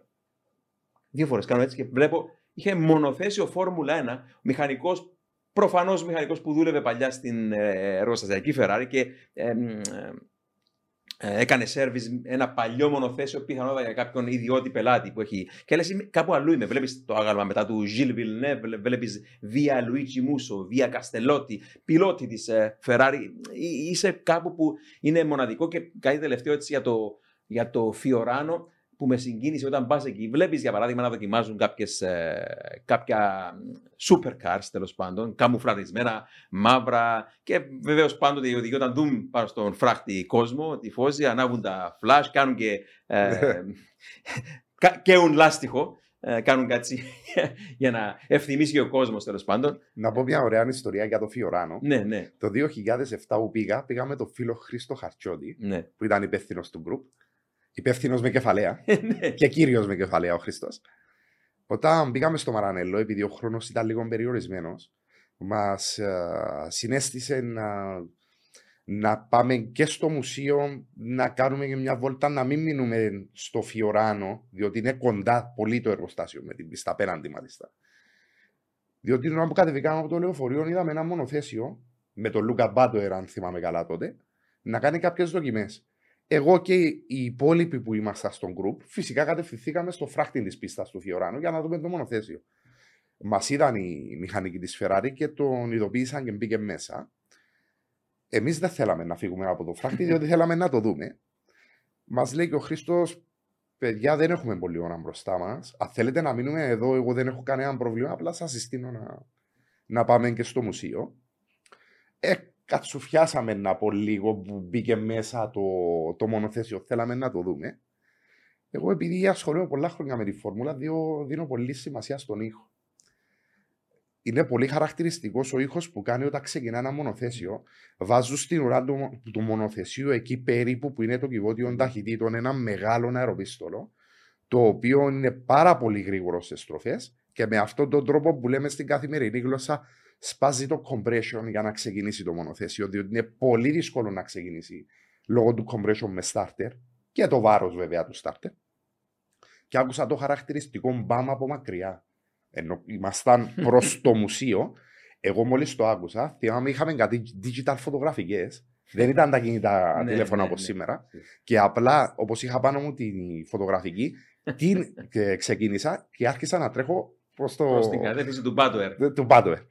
Οι υπόλοιποι που ήταν μαζί μου δεν ήταν σίγουροι ότι άκουσα καλά, αλλά δεν ήταν ούτε σίγουροι ότι δεν άκουσα καλά και έμειναν επί τόπου όπως ήταν. Σε περίπου 10-15 δευτερόλεπτα πέρασαν από μπροστά μας και έτρεξαν και οι υπόλοιποι βέβαια. Και μου είχε κάνει χρόνο σχόλιο ο Χρήστος τότε, θυμάμαι. Δεν, ξανα, δεν έχω ξαναγνωρίσει κάποιος σαν εσένα. Ήταν πολύ ωραία Άψογος. ιστορία, δεν θυμάμαι ακόμα. Άψογος. Είναι, είναι μοναδικές εμπειρίες αυτέ Ναι. όταν πας σε αυτούς τους αγίους τόπους. Ε, Μάριε. Ε, θα αναφέρω ότι λ- λόγω της Ferrari, ε, βασικά η Ferrari έχει κάνει shape το industry του αυτοκινήτου. Ε, χαρακτηριστική είναι η ιστορία του Ferruccio Lamborghini. Ε, όπου ο Lamborghini, ο, η Lamborghini ήταν μια εταιρεία που έκανε τρακτέρ. Ε, υπάρχει μια ιστορία η οποία ο Ferruccio Lamborghini είχε μια Ferrari 250 GT οπότε υπόγραφε ένα συμβόλαιο με κάποιον από τους αγοραστές ενός τρακτέρ τον έβαζε στο η Ferrari για show off όπου πλέον πήγαιναν ε, στην, ε, στους δρόμους ως ε, μια ένδειξη σεβασμού για τον νέο του πελάτη να τον πάρει ένα γύρο με τη Ferrari για να πάνε να φάνε έναν dinner και μετά να φύγει. Ε, φημολογείται ο Φιρούτσο Λαμπορκίνη δεν γνώριζε πώς να οδηγήσει μια Ferrari με αποτέλεσμα να καίει το δίσκο του clutch συνεχώς, με αποτέλεσμα να πηγαίνει πίσω στο μαρανέλο, να αλλάζει το δίσκο του clutch. Ε, ε, το έχει κάνει αρκετές φορές, αλλά τα κόστα να αλλάξεις ένα δίσκο του clutch ήταν πάρα πολλά. Έτσι, σε κάποια φάση, ο Φρούτσο Λαμπορκίνη είχε ζητήσει έναν από τους μηχανικούς τους, λέει: Δεν θα ξαναπώ στο Μαρανέλο, δες εσύ τι μπορούμε να κάνουμε. Όταν είχαν αν- ανοίξει τον κινητήρα, είχα δει το ότι είχε βάλει το ίδιο δίσκο clutch που βάζω στα τραχτέρ, το ίδιο χρησιμοποιούσε και ο Τζο Ferrari. Με διαφορά ότι ο Φερούτσο Λαμπορκίνη το, κο- το κοστολογούσε στις 10 λίρες Ιταλικές, ο Έντζο Φεράρι το κοστολογούσε σε 1000 λίρες. Έτσι, ο Φερούτσο Λαμπορκίνη είχε πάει να βρει τον Έντζο Φεράρι, που του είχε μπει χαρακτηριστικά ότι στα όμορφα σου αυτοκίνητα βάζεις εξαρτήματα του τραχτέρ μου και ο Έντζο Φεράρι το απαντάει ότι δεν πρέπει να έχεις παράπονο γιατί είσαι ένας farmer, έχεις μια φάρμα, οδηγάς τραχτέρ, αλλά έχεις τη δυνατότητα να οδηγάς τα πιο όμορφα μόνο αυτοκίνητα σε όλον τον κόσμο. Έτσι, ο Φερούτσος Λαμορκίνης του είχε φύγει και λέει: Θα δείξω αυτόν τον άνθρωπο πώς είναι να κατασκευάζεις αυτοκίνητα. Όπου καθόλου τυχαίο που το Lamborghini Miura έχει ονομαστεί ως είναι το πρώτο αυτοκίνητο που είχε πάρει τη λέξη supercar. Το Miura, ναι, εξαιρετικά. Και επίσης η Van Wall, που πάλι ήταν μια αγγλική ομάδα που αγοράζαν, συν- ε, αγοράζαν αυτοκίνητα από την Ferrari που ήταν ως customers, που, τα, μο- που ήταν modified Ferrari για να τρέχουν στους αγώνες, που είχαν δει σε ένα service που είχαν κάνει, που τρέχασε Φόρμουλα 1 η Van Wall, που είχαν δει ότι η Ferrari τους έδινε ένα αυτοκίνητο να τρέξουν για αυτούς τους αγώνες Grand Prix, αλλά τους έδινε αυτοκίνητα με μεταχειρισμένα εξαρτήματα, γιατί ε, αυτοί θεωρούσαν ότι τους υποτιμούσε ο Ferrari, έτσι είχαν βάλει στόχο ότι θα κερδίσουν ε, τις Ferrari στη Φόρμουλα 1 και εξού είναι οι πρώτοι παγκόσμιοι πρωταθλητές τους κατασκευαστές το 58. Η Vanwall, ναι, ναι, Ναι. του, του, του, του Τόνι Βάντερ. Vanderbilt, ναι. Πάντως, μιλώντας για ιστορίες εντός εισαγωγικών και εκδίκησης, καμιά φορά που ε, οι- τα ιταλικά εργοστάσια μεταξύ τους, ο Φερούτσιο Λαμπορκίνη, που τον, η γνωστή ιστορία που τον έστησε στο γραφείο του, όπως έκανε συχνά με διάφορους, ε, περίμενε δύο-τρεις ώρες εκεί πρωτού των δύο Φεράρι και θύμωσε ο Λαμπορκίνη Ναι. και λέει θα τον εκδικηθώ μετά από όλα αυτά τα περιστατικά που λες κιόλας. Αλλά ε, να πούμε εδώ ότι ο ίδιος συχνά έλεγε Σπύρο, ο Έντσο Φεράρι, ότι εάν η ψυχή ζει κάπου, τότε η δική μου ζει αθάνατη μέσα στους κινητήρες μου. Και ο Φεράρι δημιούργησε, είπαμε, ένα μύθο. Δεν δημιούργησε αυτοκινητοβιομηχανία. Δηλαδή, η διαφορά του από τις άλλες εταιρείες κατασκευής αυτοκινήτων, που, που προσωπικά δεν μπορώ να πω την εταιρεία, την Ferrari ως κατασκευάστρια αυτοκινήτων ε, δρόμου, διότι α, αυτό προέκυψε εξ ανάγκης. Η Ferrari ήταν πάντα μια αγωνιστική ομάδα που σε κάποια φάση ο Έντζο Ferrari ξεκίνησε να κατασκευάζει σπόρα αυτοκινητά για να τρέχουν οι πελάτες του στους αγώνες και μετά α, κατασκεύασε και αυτοκίνητα supercars για να τον πληρώνουν αυτοί όλοι οι τρελοί για να κάνει το πάθος του που ήταν η Φόρμουλα 1. το setup των αυτοκινήτων, ε, αν μιλούμε τουλάχιστον για το δικό μου αυτοκίνητο και για αρκετά άλλα, αυτά που έχουν τον κινητήρα στο κέντρο δηλαδή, χρησιμοποιεί το βασικό setup που χρησιμοποιούν τα μονοθέσια της Φόρμουλα 1. Δηλαδή, διπλά ψαλίδια μπροστά και πίσω, αεροδυναμική, δηλαδή πάτωμα κλειστό με diffuser, ε, στρογγυλεμένο και δουλεμένο στη αεροσύραγγα ε, body σιλουέτα και μηχανικά, είπαμε, τον κινητήρα στο κέντρο, το κυβότιο πίσω και το, το, το dry sump, το, Ναι. ε, πώς να το πω, το, το tank του dry sump ακριβώς πάνω από το κυβότιο και το διαφορικό μέσα στο κυβότιο. Ακριβώς όπως είναι το setup ενός μονοθεσίου της Φόρμουλα 1. Γιατί είναι δοκιμασμένη συνταγή. Επίσης, να αναφέρω ότι ο κινητήρας είναι part of the chassis. Ναι. Όπως είναι στα μονοθέσια. Γι' αυτό που το κράτημα είναι υπερβολικά ψηλό. Άρα το DNA της Ναι. ε, σκουτερία Ferrari περνά προς τα supercar της Ferrari οπωσδήποτε εν αντιθέσει με άλλες μάρκες, είτε μιλάμε για γερμανικές, είτε μιλάμε για άλλες ιταλικές. Για παράδειγμα, η ιστορία των αδελφών Μαζεράτη, που είναι επίσης πολύ ε, αξιόλογη ιστορία. Αν πάρεις τη δεκαετία του. Ο, τα αδέρφια, ο Μπίντο, ο, ο Αλφιέρη, ο Ετόρε, ε, δεν θυμάμαι το άλλος πώς ήταν τέλος πάντων. Ε, τέσσερα αδέρφια νομίζω ήταν. Ε, δεκαετία του 20-30 ε, έγραψαν φοβερή ιστορία. Μετά πούλησαν μετά το δεύτερο παγκόσμιο πόλεμο την ε, επωνυμία τους στην οικογένεια των Όρση, οι οποίοι οι Όρση δεν είχαν ε, μεγάλες βλέψεις για αγώνες, το είδαν βιομηχανικά το πράγμα, κατασκεύαζαν και κάποια άλλα προϊόντα. Ε, άρα, άρα ο Φεράρι ξεκίνησε το 29 ως ο άνθρωπος που ε, δημιούργησε στην ουσία τον θρύλο της Άλφα Ρομέο στους αγώνες. Ήταν το αγωνιστικό χέρι της Άλφα Ρομέο στους αγώνες. Ε, και δημιούργησε την, ε, στην ουσία από τότε, την, ε, ήταν ο προάγγελος των ομάδων της Φόρμουλα 1, η δική του ε, scuderia βεβαίως και θέλω να πω ότι ε, ήταν πολύ διαφορετικός ο ίδιος ο Έντζο Φεράρι όταν μελετάς την ιστορία, προσωπικά τουλάχιστον, όταν μελετώ την ιστορία αυτών των, ε, σ- έστω, των, των, των διάσημων ονομάτων, είναι Lamborghini, Mercedes, ε, Audi, Maserati, Ferrari, βλέπω ανθρώπους Κόσμος. τα- Ναι, ονο- ναι, ο- ο- ναι, αλλά είναι ονόματα ανθρώπων. Όλοι αυτοί οι Lotus, ο Colin Chapman. Ναι. Αλλά ο Ferrari ναι, ήταν, ήταν, τον, τον ονομάζω πάντοτε ο ιδρυτής της θρησκείας του αυτοκινήτου. Γιατί ε, μέχρι σήμερα η Ferrari, ε, ε, μιλάμε για αγώνες Grand Prix, μιλάμε ότι έχει με διαφορά τους περισσότερους οπαδούς στον κόσμο και ε, είτε κερδίζει, είτε χάνει, είναι τελευταία, είναι πάντα οι τυφώζοι, είναι πάντοτε εκεί για να στηρίξουν την ομάδα τους.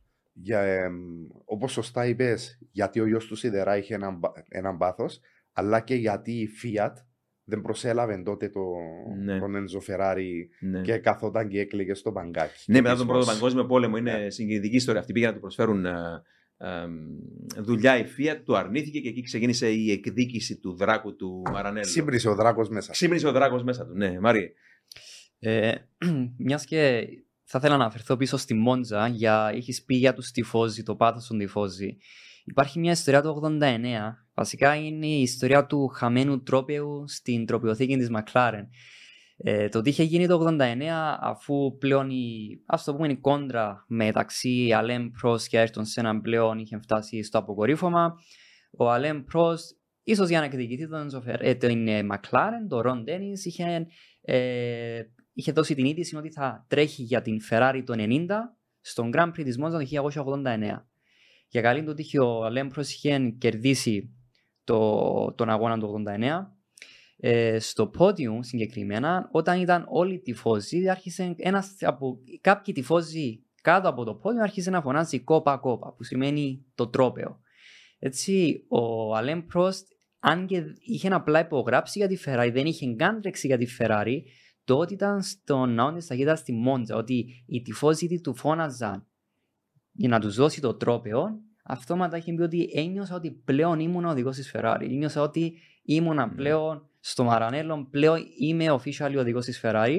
Έτσι τους είχε, ε, τους είχε ρίξει το κύπελο, το οποίο έχει γίνει θρύψαλα, εννοείται.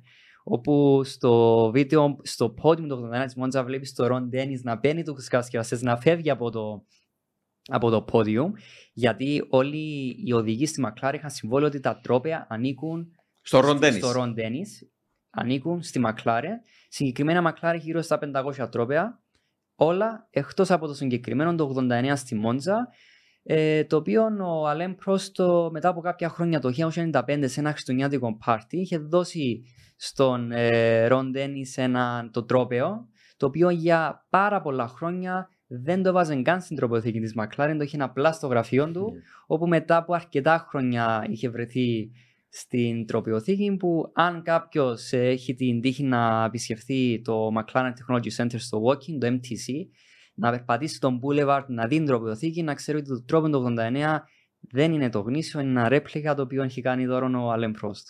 Και ένα άλλο τρόπαιο από εκείνο τον αγώνα που είναι κάπως επιδιορθωμένο και θα προσθέσω και εγώ στην ιστορία σου.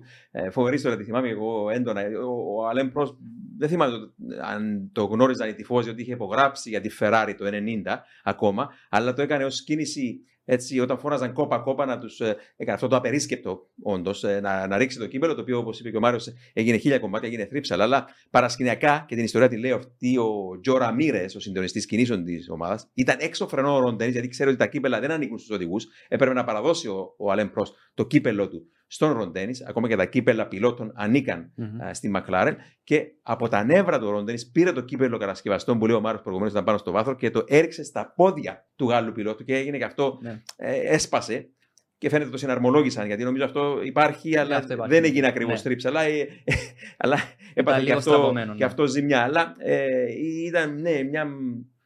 Ε, ναι, Πιστεύω, άλλη μια ιστορία από Μόντζα. Ναι, πιστεύω αυτό έδειξε την, ε, την δύναμη που έχουν οι τυφώζοι στη Μόντσα. Το, το πώς επηρεάζει. Ναι. Δεν υπήρχε περίπτωση σε άλλη πίστα ναι, να γίνει κάτι αντίστοιχο. Ναι. Ακόμα και ω θεατή είσαι πάνω στην κερκίδα και βλέπεις εκείνον ναι. τον όχλο τους τυφώζει με τα λάβαρα του καβαλίνου ραμπάντε να το κραυγάζουν και την ομάδα. Πόσο μάλλον να είσαι πιλότος και όπως λένε συχνά κάποιοι που πλέον εκπροσωπούμε στο στήθος το, το καβαλίνο και λένε έχω κερδίσει, έχω κερδίσει τη Μόντζα με μια Ferrari. Είναι, είναι τρομερό συνέστημα που δεν μπορούν να πούν πολλοί. Θυμάμαι το Αλόνσο το 10. Mm. Αυτό το είχα ναι. ξεχάσει πριν. Νίκη ε, με τη Ferrari στη Μόντζα. Νίκη με τη Ferrari στη Μόντζα και το Αλόνσο τη selfie που ήταν από τις πρώτες selfie που είδα με τον εαυτό του στο βάθρο και κάτω η τυφώση. Η τυφώση πίσω. Ναι, ναι, ναι, ναι, ναι. φοβερές σκηνέ. Φοβερές σκηνέ που δεν υπάρχουν από όχι δεν υπάρχουν σε άλλες πίστες, αλλά είναι πρωτόγνωρα πράγματα μοναδικά. Ο Μάριο Αντρέτη, πίστα μάγικα. Η ναι. πίστα της ε, ναι. Μόντζα. Και έτσι, τώρα μιλώντας για νίκες Ferrari, έχω κάνει μια σταριστική που. Α, εδώ και χρόνια την κάνω αυτή τη σταριστική. Ε, η Ferrari κερδίζει από την ε, δημιουργία της τον Νοέμβριο του 2029 ε, κάθε δεκαετία έχει τουλάχιστον μία νίκη ξεκινώντας από τη δεκαετία του 30, το 33 ναι. με τον uh, Φατσόλη, ακόμα και τη δεκαετία του 40 έχει νίκη, το 49 με τον Ασκάρη πρωτού θεσπιστεί το πρωτάθλημα, 50 δεκαετία έχει νίκη, 60 δεκαετία έχει νίκη στη Μόντζα, 70 το ίδιο, 80 το ίδιο, μία νίκη το 80 δεκαετία 88 που λέγαμε προηγουμένως με τον ναι, Μπέρκερ, ναι, ναι. το, το 90 δεκαετία 2000, 2010 η νίκη του Αλόνσο, η νίκη βεβαίως του, και του, του Λεκλέρ το 19. Δεκαετία του 20 που πήγαμε τώρα δεν έχουν ε, νίκη και να, να διαλέξω έτσι μια, μια, η τελευταία φορά που που κέρδισαν όμως τη Μόντζα με έναν Ιταλό πιλότο ήταν το 1966 και παιδιά είναι αυτό το πιο μελωδικό όνομα που με την Ferrari πιλότος νικητής ο Λουτοβίκο Σκαρφιώτη. Πραγματικά. Ναι, Ιταλικό. ναι, ναι. Μαρία, όσον αφορά τις επιτυχίες της Ferrari στη Μόντζα, σίγουρα ε, γράφτηκε ιστορία και σε αυτό το θέμα. Ναι, Φυσικά, ποιος να ξεχάσει την επιστροφή του Νίκη Λάουτας στη Μόντζα, που mm.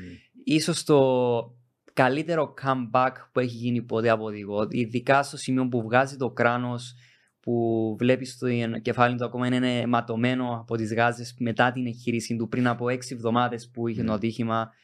Ε, πιστε... Κάτι που δεν δείχνουν στην ταινία και λέω συχνά σε φίλους ναι. που είδαν την ταινία, που είναι καλή ταινία για να είμαι ειλικρινή, αλλά ε, επέστρεψε μετά από έξι εβδομάδες μετά από το ατύχημα του στο Νούρπουκρινγκ.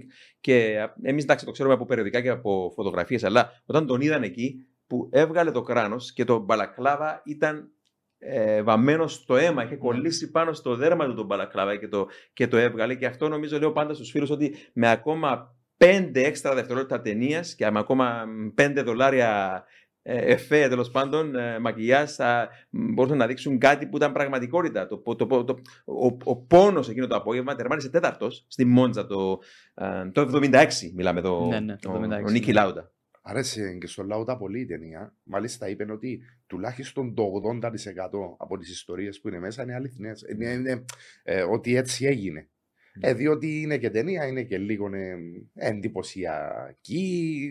Υπάρχουν και κάποια στοιχεία υπερβολής, αλλά σε γενικές γραμμές ήταν καλή ταινία. Ναι, όμως ναι, ήταν λίγος. Πιστεύω προσωπικά ότι ήταν άδικος ο Έντζο Φεράρι στον Νίκη Λάουτα, γιατί όταν ε, κέρδισε το, το 76, όταν είχε το ατύχημα, την επόμενη χρονιά του είχε πει ότι θα είσαι δεύτερος οδηγός της ομάδας.